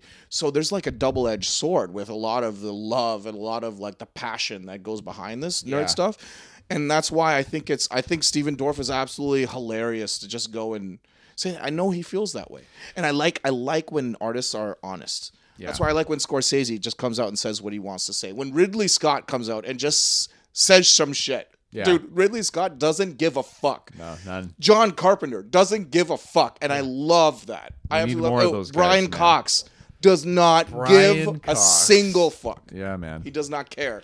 Yeah. They will come out and say some shit, and whenever I read that, I'm like, that's the real person. Yeah. and I like that because I'm because it's it's a moment of like truth. You know what though? I I've come to just kind of accept that this noise is just that. It's noise. It means nothing. It means absolutely nothing in the Yeah. grand scheme. Because here's the thing: pre, what is it? Bat post Batman versus Superman. Let's say. Yeah. The amount of hate that Zack Snyder got. Oh, fuck. Was uncanny. It was it was it was And then they're talking, you know, when he's actually filming his first Justice League, and he- it's just hate about why is he still doing this? Batman versus Superman was this and that. It's just hate, hate, hate, hate, hate. constant. Yeah, And then all of a sudden, there's a lot of Snyderverse stuff talking, or a lot of people talking about the Snyderverse. yeah, And then all of a sudden, James Gunn comes along, and everybody is clinging yeah. onto Like, silly. all of this Snyderverse Silly. stuff. You're gonna get rid of Henry Cavill. How could you? They just brought him back in the Rock, Black Rock, Rock. Black Adam. Adam. Oh, that's the one. Black Adam. There. Anyways, they bring him back, Yeah. and they. It's just it. The amount of seemingly hypocrisy around all of this social media nonsense and these films and what people tie to is insane. Yeah. Because if you just came out of you know isolation and just saw the comments, you'd be like, God damn. This Zack Snyder sounds like he made the best fucking trilogy in the world. Well, you should have read the comments two years ago because it wasn't that. And the Uh, thing is, um, I think we just get exposed to the stuff that is bubbling up to the Oh, top, sure. and it's what people are reading and responding Yeah, to, yeah. and that's what Yeah. gets the most views, and that's what's at the top. It's of our so list. skewed, and It's that's why I so need to stop. Like I need It's to stay skewed away because from it. of whatever algorithms show you the top comments on Facebook or the top comments on Instagram. Yeah, yeah. It's just that. Yeah. And then you've got fucking clickbaity hack news outlets Journal- let's call it, journalism, journalism yeah. Oh that God, are putting terrible. out articles about whatever's going on and Oh. embedding their opinions in there. Oh God! I just wish there was one. There was a place. Joe Blow used to be a good site. Yeah, to, to. get just the news with no commentary, no like opinion, and Yeah. just like, hey, here's the thing. But now it's just riddled with personal. Like everything's an editorial. I'm like, I just want the news, man. Yeah. Like I just want the news. I don't need your opinion on this particular subject. But yeah, let me form my own opinion. Yeah. Just give me what I want. Exactly. That's all Yeah. I need. Um, so I mean, they're gonna do these films. I'm excited about all of these. Like I think they're gonna be they're gonna be great, and they're not they're not besmirched by the fact that they're not going to be included in a part of this vision Right. later. They still exist. Yeah. They're movies. Go see them. Yeah. Like if you want, if you're excited about them, you were before. There's no reason not to still be excited. Yeah. It's just a silly reaction to have. I think. And at the end of the day, you've got a guy helming the entire universe and all of the film slate, seemingly being involved in the video games Yeah. and also the film or the the which I think he's going to talk about. Yep. The the TV shows that are going to be on HBO Max. Yep. You've got this singular vision with a guy who, in my opinion, is a guy you want to be your Yeah. vision guy. He clearly loves it. like a Zack Snyder guy is a vision guy visually. I don't think he tells very compelling stories. They're always a little over overly Agreed. grandiose and Totally agreed. Just convoluted. Totally agreed. James Gunn, I think, is the guy you'd want because he's got those types of ideas and has story in mind, and I Yep. think he knows enough to hire the right people to give Yep. the proper visuals of it- Absolutely. of, the stories he wants to tell. So which I'm going to tell you about now. So, Peter and I, along with a group of very talented writers, have started to map out an eight to 10 year plan of what DC Studios will be in film, television, and gaming. This first chapter is called Gods and Monsters. Now, this, what I'm about to tell you, is a part of the first chapter, it's not the entire first chapter. The first project is Creature Commandos. Creature Commandos is an animated series. I've written all the episodes. Something we're going to do that's a little bit different at DC is we're going to have characters move into animation, out of animation, usually having the same actor play their voice as who plays them in live action. The next project up is So, Creature Commandos, animated series. There's an image that's shown in that video, if anybody's seen it. I'm not sure if that is going to be what they look like in the show. But if it is, I this is actually like the second most excited thing. the second most exciting thing on here. Because I I've read a little bit of Creature Commandos in the past, and it's absolutely my jam. You know, like it's absolutely my jam. It's literally Frankenstein, uh, like from the Seven Soldiers, like the Grant Morrison, Yeah. like that Frankenstein. There's a, there's a werewolf there. There's Bride of Frankenstein. There's like a fish guy. There's like it's a fish lady, I think. Um, and I think Weasel from uh, the Suicide Squad's going to be there as well. So it's like I'm so ready That to see crazy. to see the Creature Commandos animated series. Yeah. And I like when I read this, when, sorry, when I saw this video, I'm like, yeah, 100% on board. This looks fucking great. Yeah. It doesn't have to tie into shit. I don't care. Give me Creature fucking Commandos in a unique animated style. You know, and uh, yeah, Yeah. I'm fucking excited, man. I can't wait to see animated like Frankenstein, like because I think he's such a cool character in the DCU. Like, Yeah. he's been cool. Like the Seven Soldiers, Soldiers of, of Victory. Victory? Yeah, Yeah. that's a great series. If you got if if it's, it's confusing, but it's, it's great. But um, yeah. Anyway, how do you how do you feel?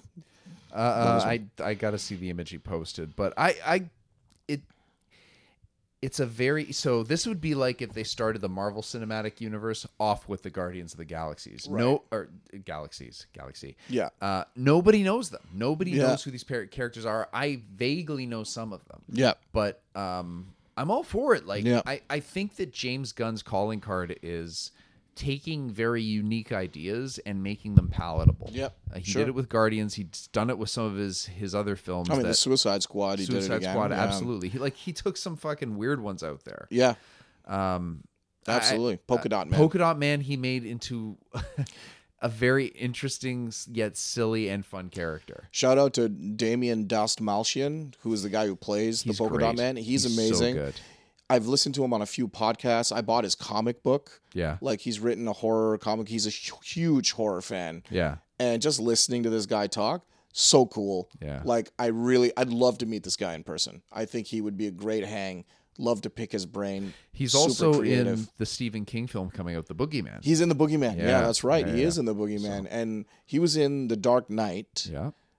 He was Who does he was one of the inmates? he was the guy that tried to shoot Gordon or shot Gordon, I think. Oh, okay, yeah, yeah. was the- Uh, oh, he's not the guy. In Oh, I don't know. Sorry, the- no, he wasn't. That was the Joker that shot him. Yeah, It yeah. Was, uh, but he was one of his cronies Yes. during that thing Yes. that got caught. That's right. Yeah. yeah, because he's in jail at some point. Yes. He's he's in jail. Yeah. Um, he's been in great movies. Worked with amazing directors. Uh, I actually like love to. I'd love to see him appear, like just Yeah. as as a character in in Gunn in like this new DCU. But Yeah. Anyway, um, just coming back to Creature Commandos, if the animation style is super unique, that's what I'm looking for. Like, I'd love to see a super unique monster action, monster driven sort of action. Even I don't care if it has anything to do with the DCU. If you just said Creature Commandos and it had nothing to do with DC Comics, I'm like, I'm in. This is great. How many characters did you see in what he posted? Oh, there's a there's six, Six? or five maybe. So there's like there's kind of the Abe Sapien Yeah. character. There's the were there's the Wolfman, and I'm like, oh fuck, I can't wait for that. Obviously, I'm a huge Wolfman fan. There's uh, the Bride of Frankenstein. There's Frankenstein, and there's one more, one more character in the image.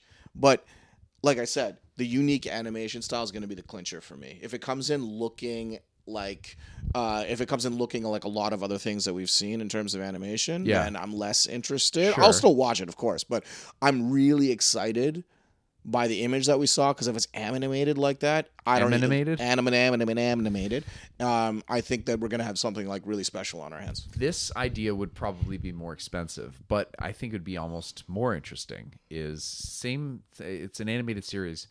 Every character, shit. This becomes almost like a connected movie, or this kind of. Be- you might not like this, but let's just say every character has their own episode of being the focal point of the episode. Yeah, yeah. And each one has a different animation style for every. Episode. That would be cool. No, it'd be no, cool. that'd be fucking cool, But I also think it'd be very expensive. I'm thinking Yeah. of it like um, what was that Batman, the animated Batman Yeah, yeah. from way- Uh, Gotham, Gotham Knight. Knights. Yes, Gotham Knight. Knight, yeah, where they had it was basically like uh, uh Four anime anime studios, four or five, yeah. different animated studios, different uh, stories. short stories within a film. And that was connecting Batman Begins and The Dark Knight. yeah, actually, basically, Yeah. loosely, very loosely, Yeah, but yeah. yes, Cool, yeah.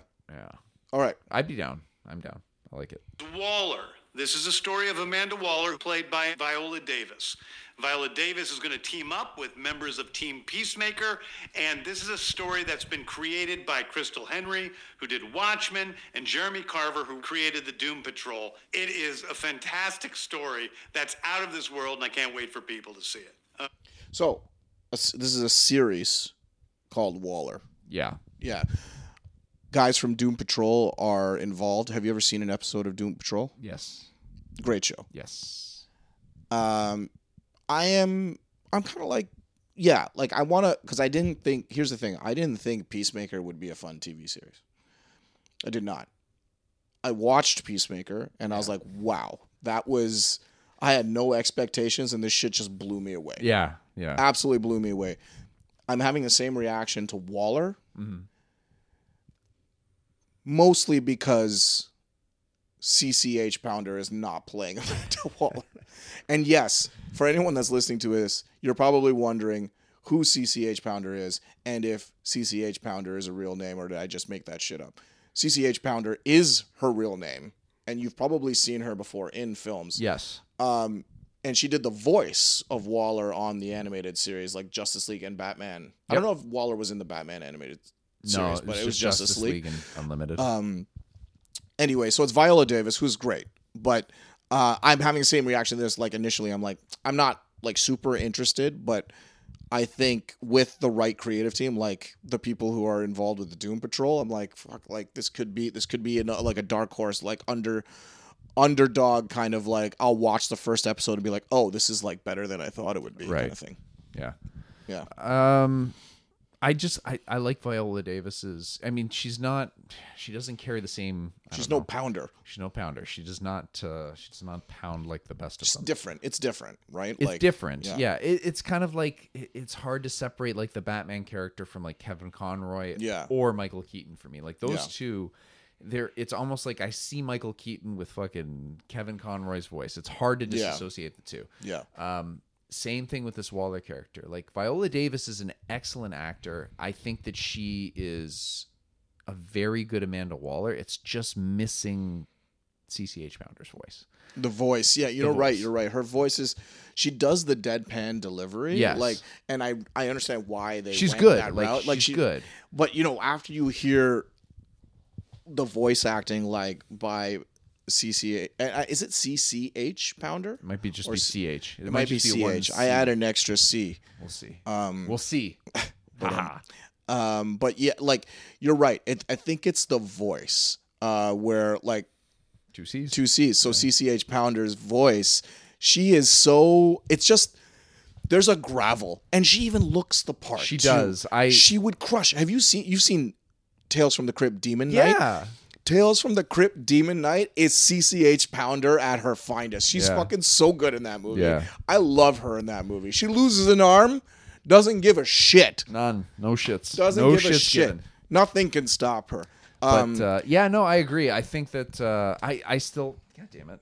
I still wish that she would have been Amanda Waller. Yeah. Okay. not- again, no slight on Viola Davis. I think she is really, really good as, as Amanda Waller. It's just CCH Pounder was there. She- I know. it is the fucking same. He's right person. there. The same person. Um, yes. So unfortunately, we uh, we've spent a lot of time talking about how we wish CCH Pounder was Amanda Waller. Um, she's not. It's Maybe Viola. Davis. Yeah. Oh, maybe that'd be that'd be amazing. But uh, The Viola- Pounderverse. the Pounderverse. That is. Uh, like it. That is an adult DC universe. Um, is. The uh, uh, with with uh, with who we've who we've got. And I'm saying that because I, I literally her name just escaped me. Viola Davis. Viola Davis. um, like I s- like on pure pure dark horse. Don't know how it's going to turn out. I'll dip my toe in, see what's up. Basically, Sorry, I'm old. Um, I was yawning. Yes, I agree. I'm not opposed to it. I'm down to see what they want to do with it. Okay, next up is the big one, the true beginning of the DCU. This is called Superman Legacy. This is being written by me. I'm in the middle of it. I'm having a great time doing it. And Superman will be released into theaters July 11th, 2025. Okay, the so Pigeonholed This him into a date. I like it. yeah, they set a date for this. I love the fact that they're sticking with Superman as being the flagship for the DCU, this new DCU.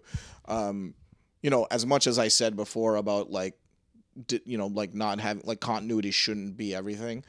We're getting continuity, and I'm not complaining about that. Um, but Superman, I think, is the crux. When he says Superman Legacy, they show a picture from All Star Superman. Yeah. I'm like, you are just hitting every right note, Yeah. I think. Yeah. And Gunn himself is writing it. He's like, I got this. He's just like, look, I got to do this. Yeah. like nobody else can do this. Yeah. I 100% believe him. It's clear he loves these characters. Every image of Superman he's shown has always been from, you know, whether it, you know, like from like all heavy All Star Superman Yeah. like and the art by the way in all-star superman's fantastic but uh um yeah i am fucking i'm wildly excited for that like that is like i'm off the chart like i like man of steel. Like i'm one of the folks that really Yes. does like man of steel. But i'm Yeah. ready like i'll show me different superman. I don't care. I'm okay. like with i'm okay with that. Cast somebody else. Let's go baby. Let's go. I, I think we've gotten enough of the Henry Cavill Superman, which eh, I don't know if melodramatic's the right word for it, but it's it's a less um less uplifting, less light version of let's say uh, Christopher Reeves, right? Sure, it's yeah. different. Yeah. and that's good. I liked it too. I'm on the same. Yeah, I'm on the same yeah, side as you. yeah. That being said, if we're in a place where we're starting to rejig things, Superman's a great place to start. anyone who thought that bringing in two new people to head DC, the new DCU film cinematic universe, mm-hmm. to eh, like you're kidding yourself if you didn't think that they would shed the weight of what came before. Yeah. Like that's what happens in every business, and like it or not, film is a business Yeah. right? When someone, a new CEO comes in, the first people to go are the sales team and executives. First people to go. Because this person wants to surround themselves with people that he trusts, Right. people that he knows. He's gonna, he or she is gonna bring people in Yeah. that are, that are, um, that they're familiar with, Right. right? People they believe in for the vision that they have for the company, Yeah. right? There was no way in hell I thought that anybody from post, sorry, pre James Gunn, Peter Safran getting involved would be involved later. Right. I already expected a full shed, and that's exactly what should happen, man. Yeah. That's exactly what should happen. So I'm like, I love Jason Momoa as Aquaman, but if we lose him as Aquaman, we got two fucking movies. yeah. Like, they don't just disappear. No, I You know. know, like where they don't like evaporate. Yeah. It's ridiculous, right? Um it so so I want to see a new Superman.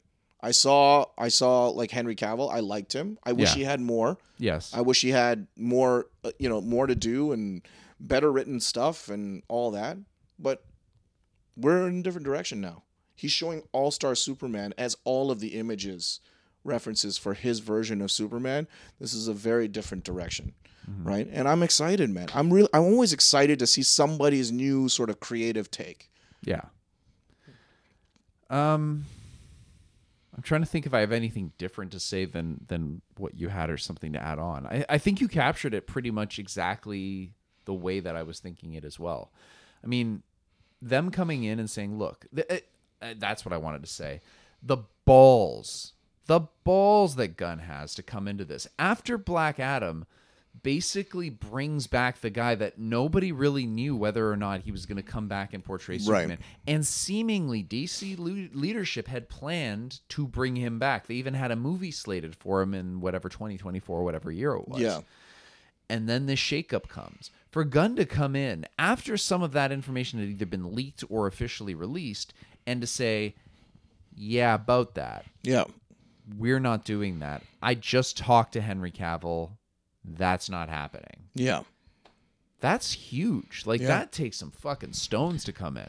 Cuz there was a lot like They the gave best him part other than Doctor Fate in Black Adam was that cameo.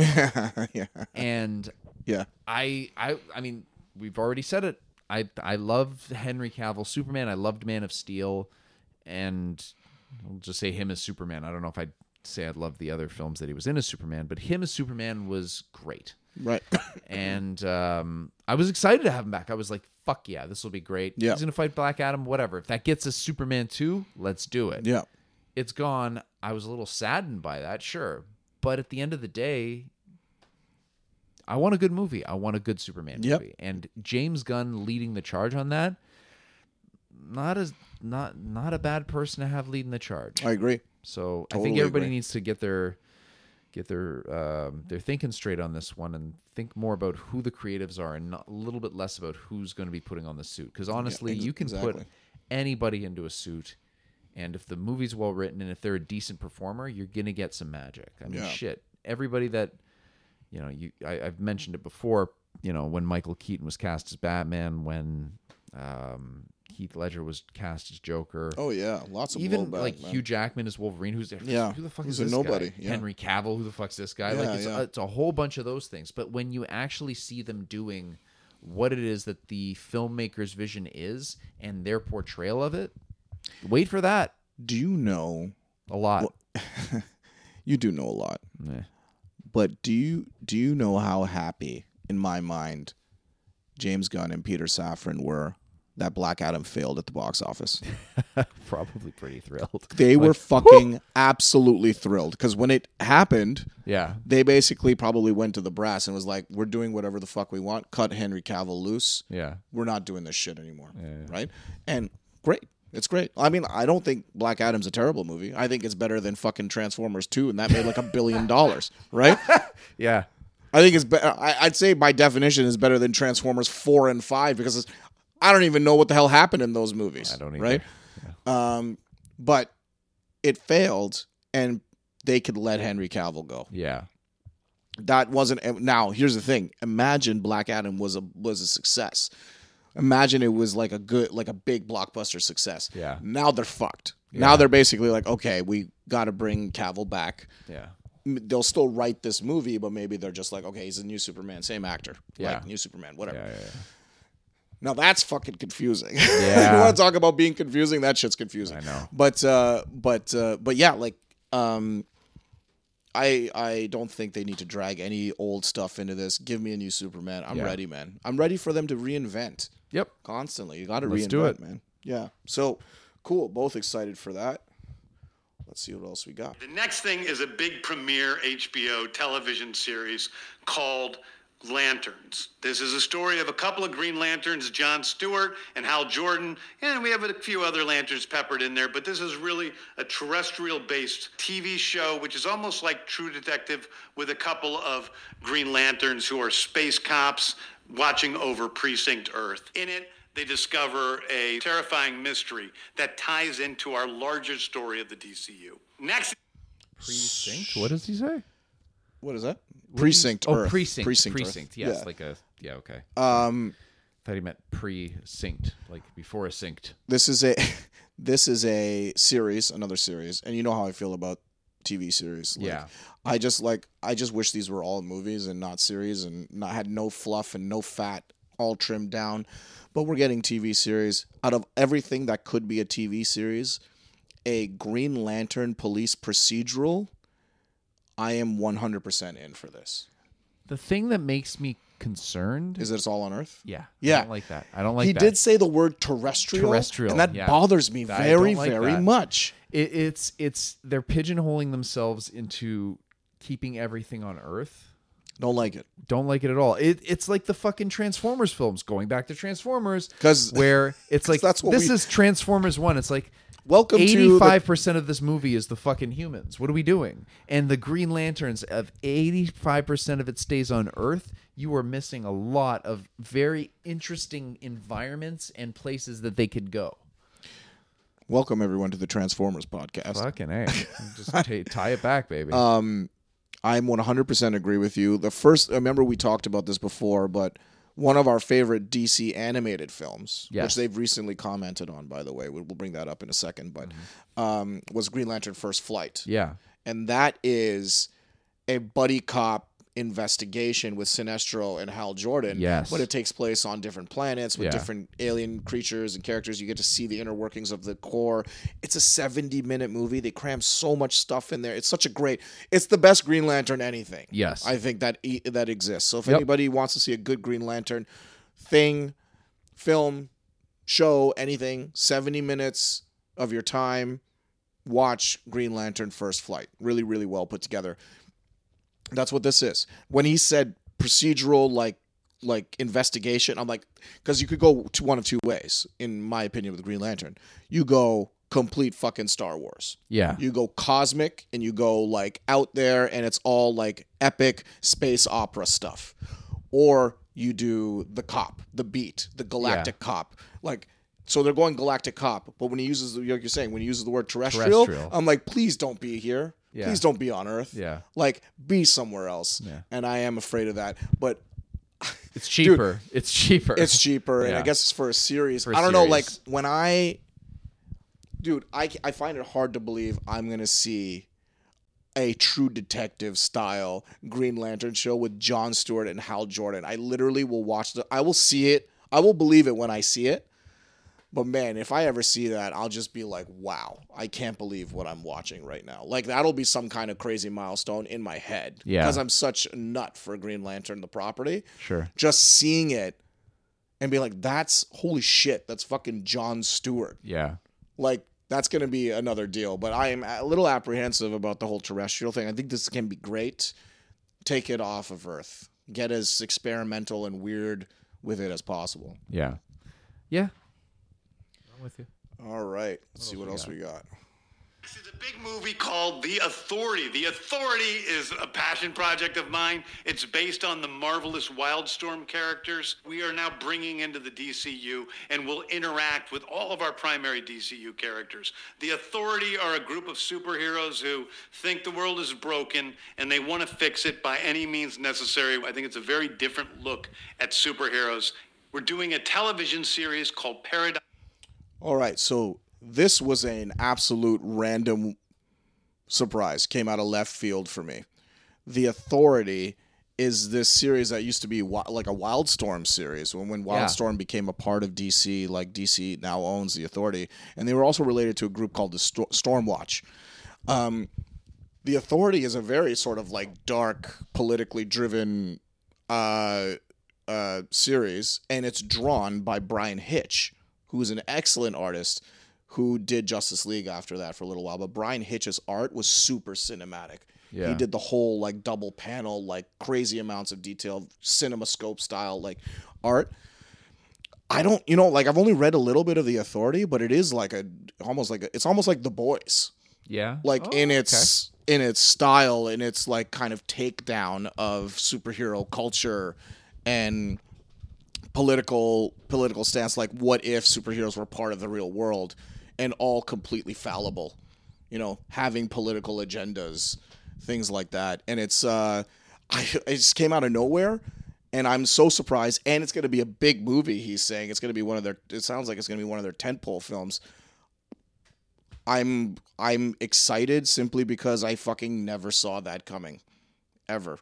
Which is, I mean, it's great. I kind of love that, you know. But I, I I don't have many comments on. it. I I've never read it. Don't really know much about it. It was kind of like the Guardians of the Galaxy. When I heard Guardians of the Galaxy was coming out, I went, "Who?" I had to look it up. Didn't know. Yeah. Um, but this is the same exact situation pre-release of the Guardians. Sure, yeah. James Gunn leading the charge on this. I'm. Let's Yeah. see it. I Yeah. see what he's got. The, the character designs look interesting. Oh yeah, that's I mean, basically the as far as I know. midnighter, the midnighter and Apollo. Like, there. Uh, I think it's like it's a there's a prominent like uh, you know gay relationship between the superheroes. Like, there's there's a lot of stuff in there that was new for comics like at the time when it came out. So it was very like forward looking. So uh, you know, I'm excited, but not too much to say there other than fuck seriously. Show, sh I again, I'll believe it when I see it. Like to say Yeah. that there's gonna be a Stormwatch film. Sorry, not Stormwatch, but uh, the Authority, Authority, film. yeah. Like it's kind of like I can't even process that right now in my head. It's just the weirdest thing. I'm sure a lot of people felt the same way when Guardians of the Galaxy got Yeah. announced. Yeah, They're like, yeah, are you serious? Yeah. All right, here we go. look at superheroes. We're doing a television series called Paradise Lost. Paradise Lost is the story of Paradise Island, usually known as Themyscira, which is the birthplace of Wonder Woman. It's almost like Game of Thrones with Westeros, but with all of the inhabitants of Paradise Island. The intro So, another limited series. How do you feel about this prequel? Themyscira. I don't really care. I I don't know enough about the Paradise Lost books. Yeah. Um, I honestly don't. I don't know even know whether they were regarded as like absolutely you know necessary DC reading. I don't even know. Is that based on a story? Is that based on a DC story? I haven't. I, I haven't think read it. I Yeah. think there are some books Paradise Lost that sounds familiar, but I just I don't know. I I don't know that I need that story. It doesn't seem like it doesn't seem necessary. Yeah. I want Wonder Woman. I don't know if I need her full backstory. I don't need to know pre Wonder Woman. I like the idea of not having because Wonder Woman's had a lot. Of, excuse me, a lot of exposure, a lot of uh, you know, a, a, a lot of screen time. It's a nice way to remind people that Themyscira is still there, but not have Wonder Woman be front and center, and it frees them up in my mind, like creatively. So now we can see some unique stuff. Like I'm always about that unique, like I'm kind of like I'm gonna like okay, what's the armor gonna look like? What's their culture gonna be like? I like I always like that kind of stuff, so I'm kind of excited to see what they do there. But uh, but you know, yeah, you're right. Without Wonder Woman, it is a little less interesting for Yeah. sure. But I also Um, don't know that I need a full limited series about Again- what you just described. Because yeah, th- there are Yeah. interesting components of like what would that look like? Yeah. How would it be?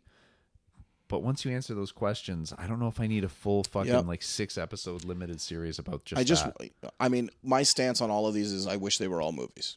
yeah, fair. so I, I, yeah, is- I absolutely agree with you. Yeah. yeah. Introduction of the DCU's Batman is The Brave and the Bold. The Brave and the Bold is the story of Batman and his actual son, Damian Wayne. This is based on Grant Morrison's great comic book run. Damian Wayne is my favorite Robin. He's a little assassin who Batman tries to get in line. And so this is the story of the two of them and the beginning of sort of the Bat family in the DCU. This was pretty wild. That surprised me. Yeah. It's a lot. Um, they're basically asking they're asking the audience to be like, "Hey, you know who Batman and Robin is? This is what they are now. Shut up and watch the movie." And I like that. Like Yeah. we don't need another origin. Nope. We don't need a Nope. breakdown of who Batman is, where he came from. Nope. Frankly, we don't really need that much with Robin. Nope. You could do the Blade 2 monologue that took an hour or sorry, an hour, a minute and a half yeah, yeah, yeah. where he basically said, "This is where we ended the last movie." Yep. With explaining who Damian Wayne is. Yep. This is my son. Came from the League of Assassins. He's also Robin. Let's go. Talia al Ghul is Talia, yeah. is his mother. I I, I totally agree because like like, Batman's been examined up, down, and fucking sideways. Yeah. Something that Matt Reeves' Batman is not going to do is any of this. Yeah. They're not going to touch this. So it's like, what's new? What can we learn about like Bruce Wayne as a character? What's interesting? He has a son. This can be like a father son story. Now I know a lot of people don't like Damian Wayne as a character. They think he's a little snot nosed shit. He's a little He could be a little prick sometimes. He's trained as an assassin, so he is like absolutely lethal.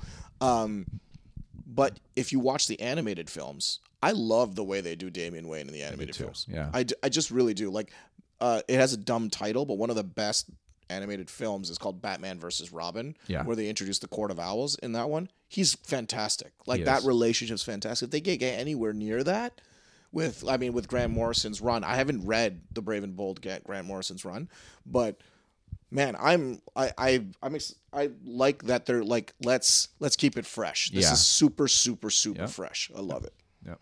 An assassin based Robin, I think, will play interestingly on film, which I like. Yeah. And it'll take it'll add a little bit of validity to the Robin character, who's kind of always been a bit of a joke. Yeah. Um, I'd say to the general, I don't know, person who knows of Robin. they think of Burt Ward.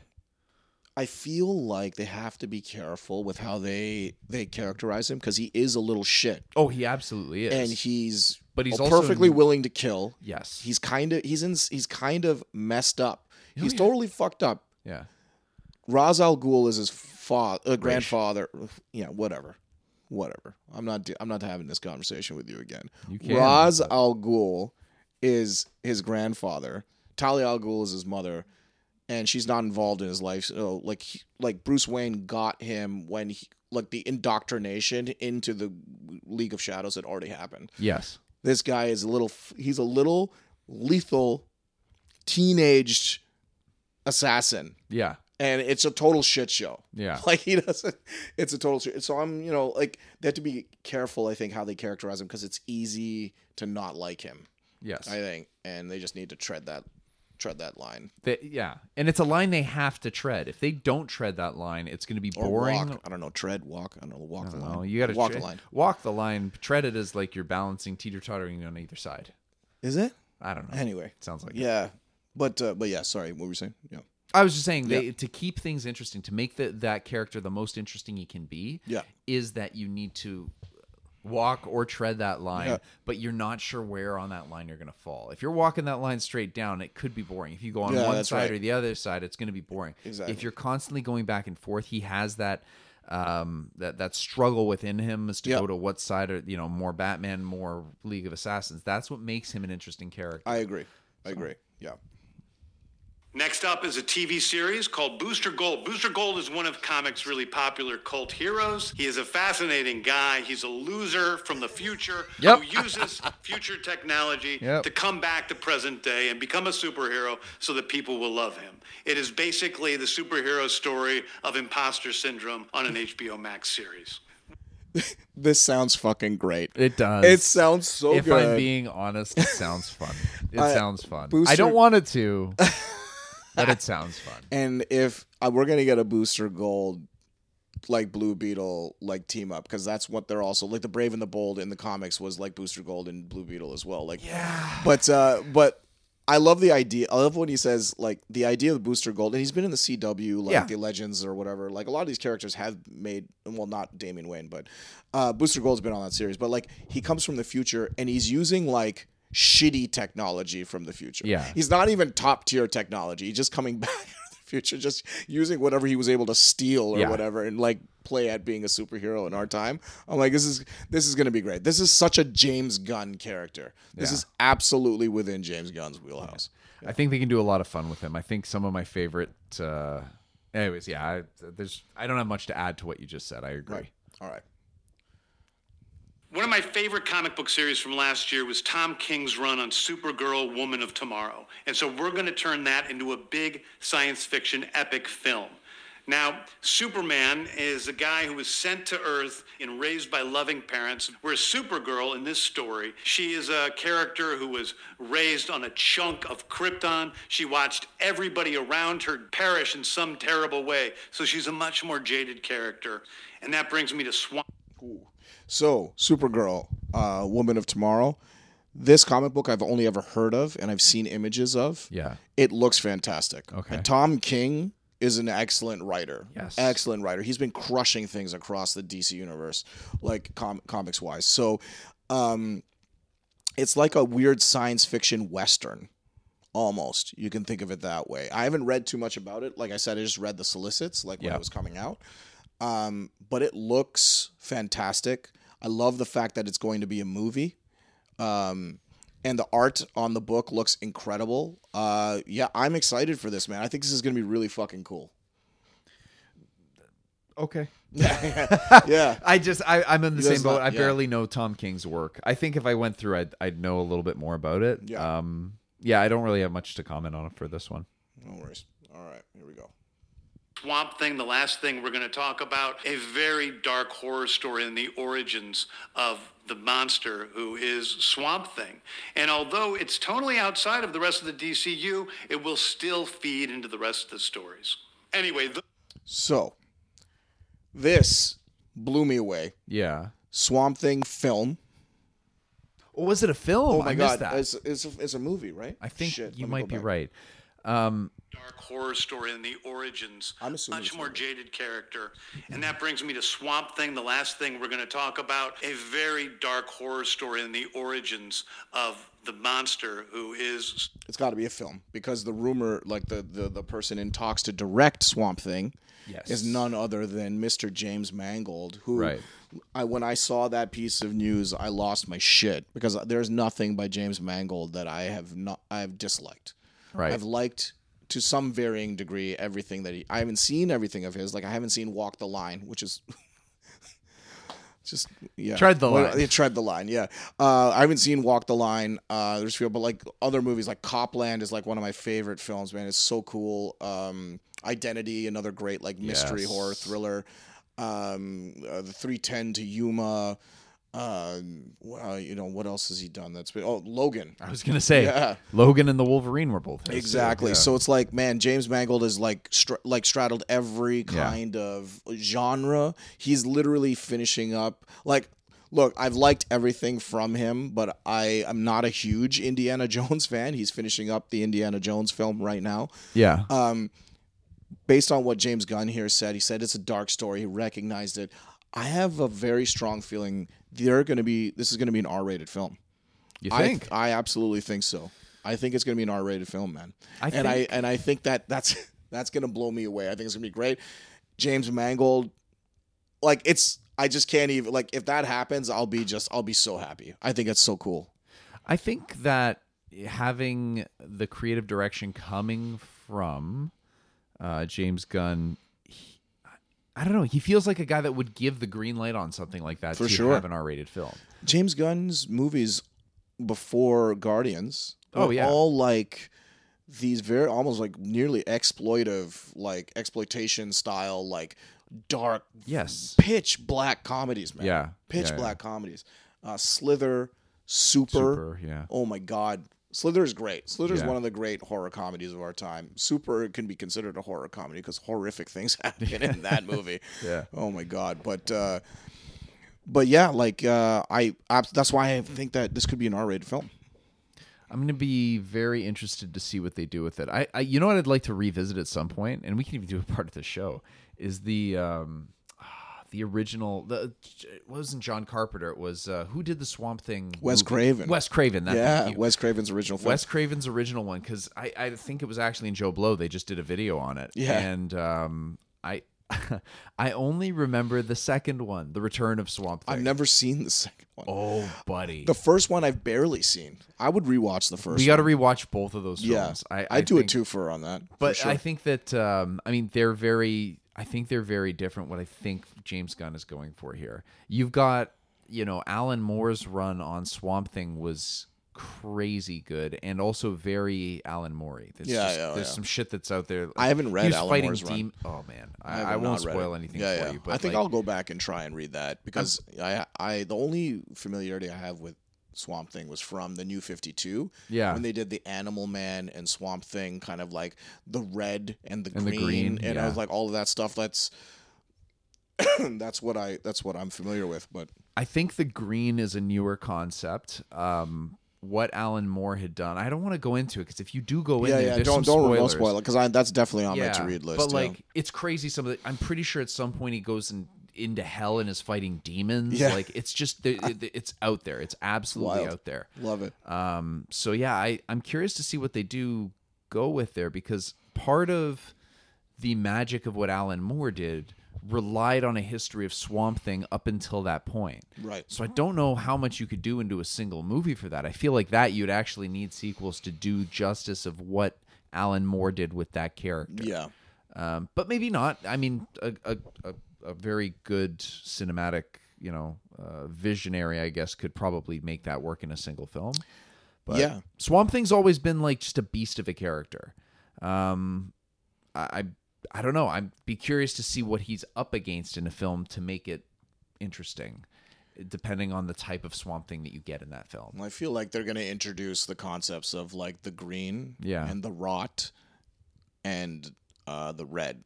The red being like the animal The animals, organic yeah. stuff, the green being all the plant life, and then the the rot being death, Death. basically. Um, I I I'm su- the fact this is going to be a movie means we're going to get some gnarly gnarly special effects. Oh, yeah, I cannot wait to see what they come up with because uh, did you ever watch the the single season of the new I Swamp. Thing? I heard such good things. It's a cool show. Yeah. They have insane practical effects in there. It's very John Carpenter the thing. I'd love for them to just transpose that. Yeah. Give it the pump up the budget and really give us some gnarly like R-rated visuals. That's my hope. I think that'd be really friggin' cool. But you know, what uh, I mean, look, here's the thing. I mean, the down again, downside of continuity, it's all connected, right?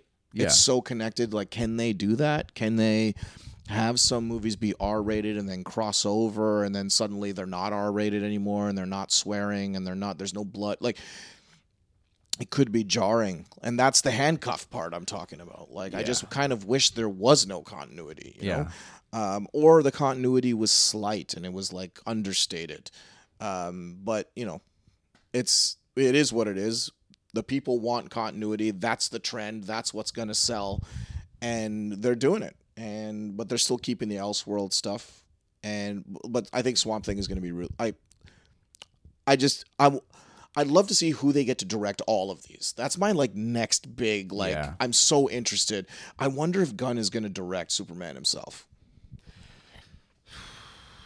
He sounds excited about it. Like out of all of them, that sounded oh to yeah, me I mean, yeah the- like the one he was most I don't know jazzed about. for sure If you're just listening to his voice, Yeah, yeah. I think so. I mean, you never know. Who knows? yeah He might be too busy. I mean, shit, they've That's got true. a lot He's going like- on. he's- he might just be like, that's true. I wrote this. I'm writing these other things. I'm controlling what's going on in these other series. that's true Managing all this, somebody else talented direct That's true. which probably makes sense. I'm super curious to see who they get to direct this stuff. That's going to be a next exciting thing. yeah, I mean, like I said, James Mangold for Swamp Thing blew my fucking mind. yeah. And the fact that James Mangold is a big Swamp Thing fan, I mean, like, like, what are you for real?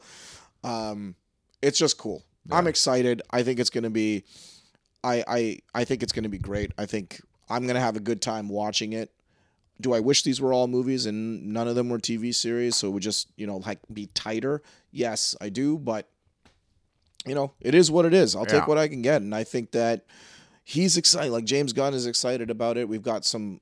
He's clearly also like stating that he wants to let the vision of the directors come through. Yeah. So the other big reason I'm excited about this stuff is because I think everything's gonna feel different, and that is the big super important for me watching movies. I can't have them feel the same. Yeah. Uh, and I think that based on what he's saying, if he can, what he's promising is, you know, directors have their vision. Swamp Thing can be dark and oppressive and rated R, maybe, right?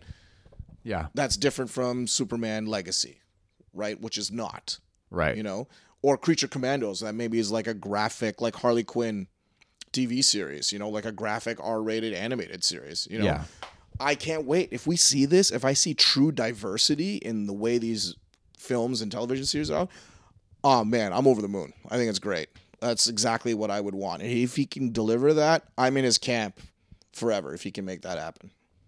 I, I think there will always be with that, you know, if that does come to pass, I think there will be some people that are confused by it. Um, but honestly, me being selfish and who I am, I I'd welcome it. I think that I'm. I know that I've kind of um, supported the idea of connected universes in the past. I still do to some degree, But to the extent that it's gone down the Marvel universe, it's like I have I saw their fourth uh, to, to I think you just said this. I have no interest in what's coming out. I like Quantumania mainly because what uh, an animated series did with Kang the Conqueror made me very excited. Plus, the guy that they have playing Kang, I can't remember his name off. Jonathan Majors, maybe. Jonathan Majors, yeah. Um, I really like him. Yeah, he's a good really, actor, Really man. like him. He was in Lovecraft Country, and that was a good show. Was he? Yeah, yeah, he was good. Yeah. And uh, anyways, that got me really excited. But literally nothing else in there I was excited by. Right. Nothing. Right. Nothing. So maybe Guardians three, just to see how it wraps up and to see Yeah. the guy that's playing Adam Warlock become a fucking heartthrob out of nowhere.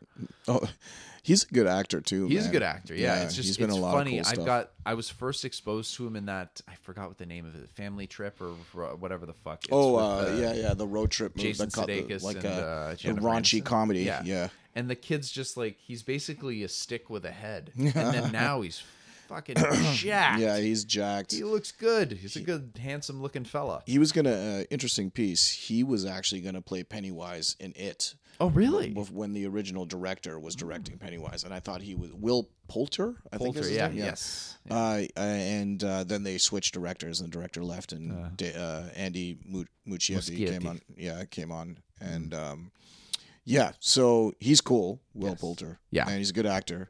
But yeah, Yeah. the Marvel like the, the I just everything seems so you you mentioned it that they don't all have to look the same. Yeah. The, the Marvel universe has looked the same for a very long time and has. every single film It has. just has that haze.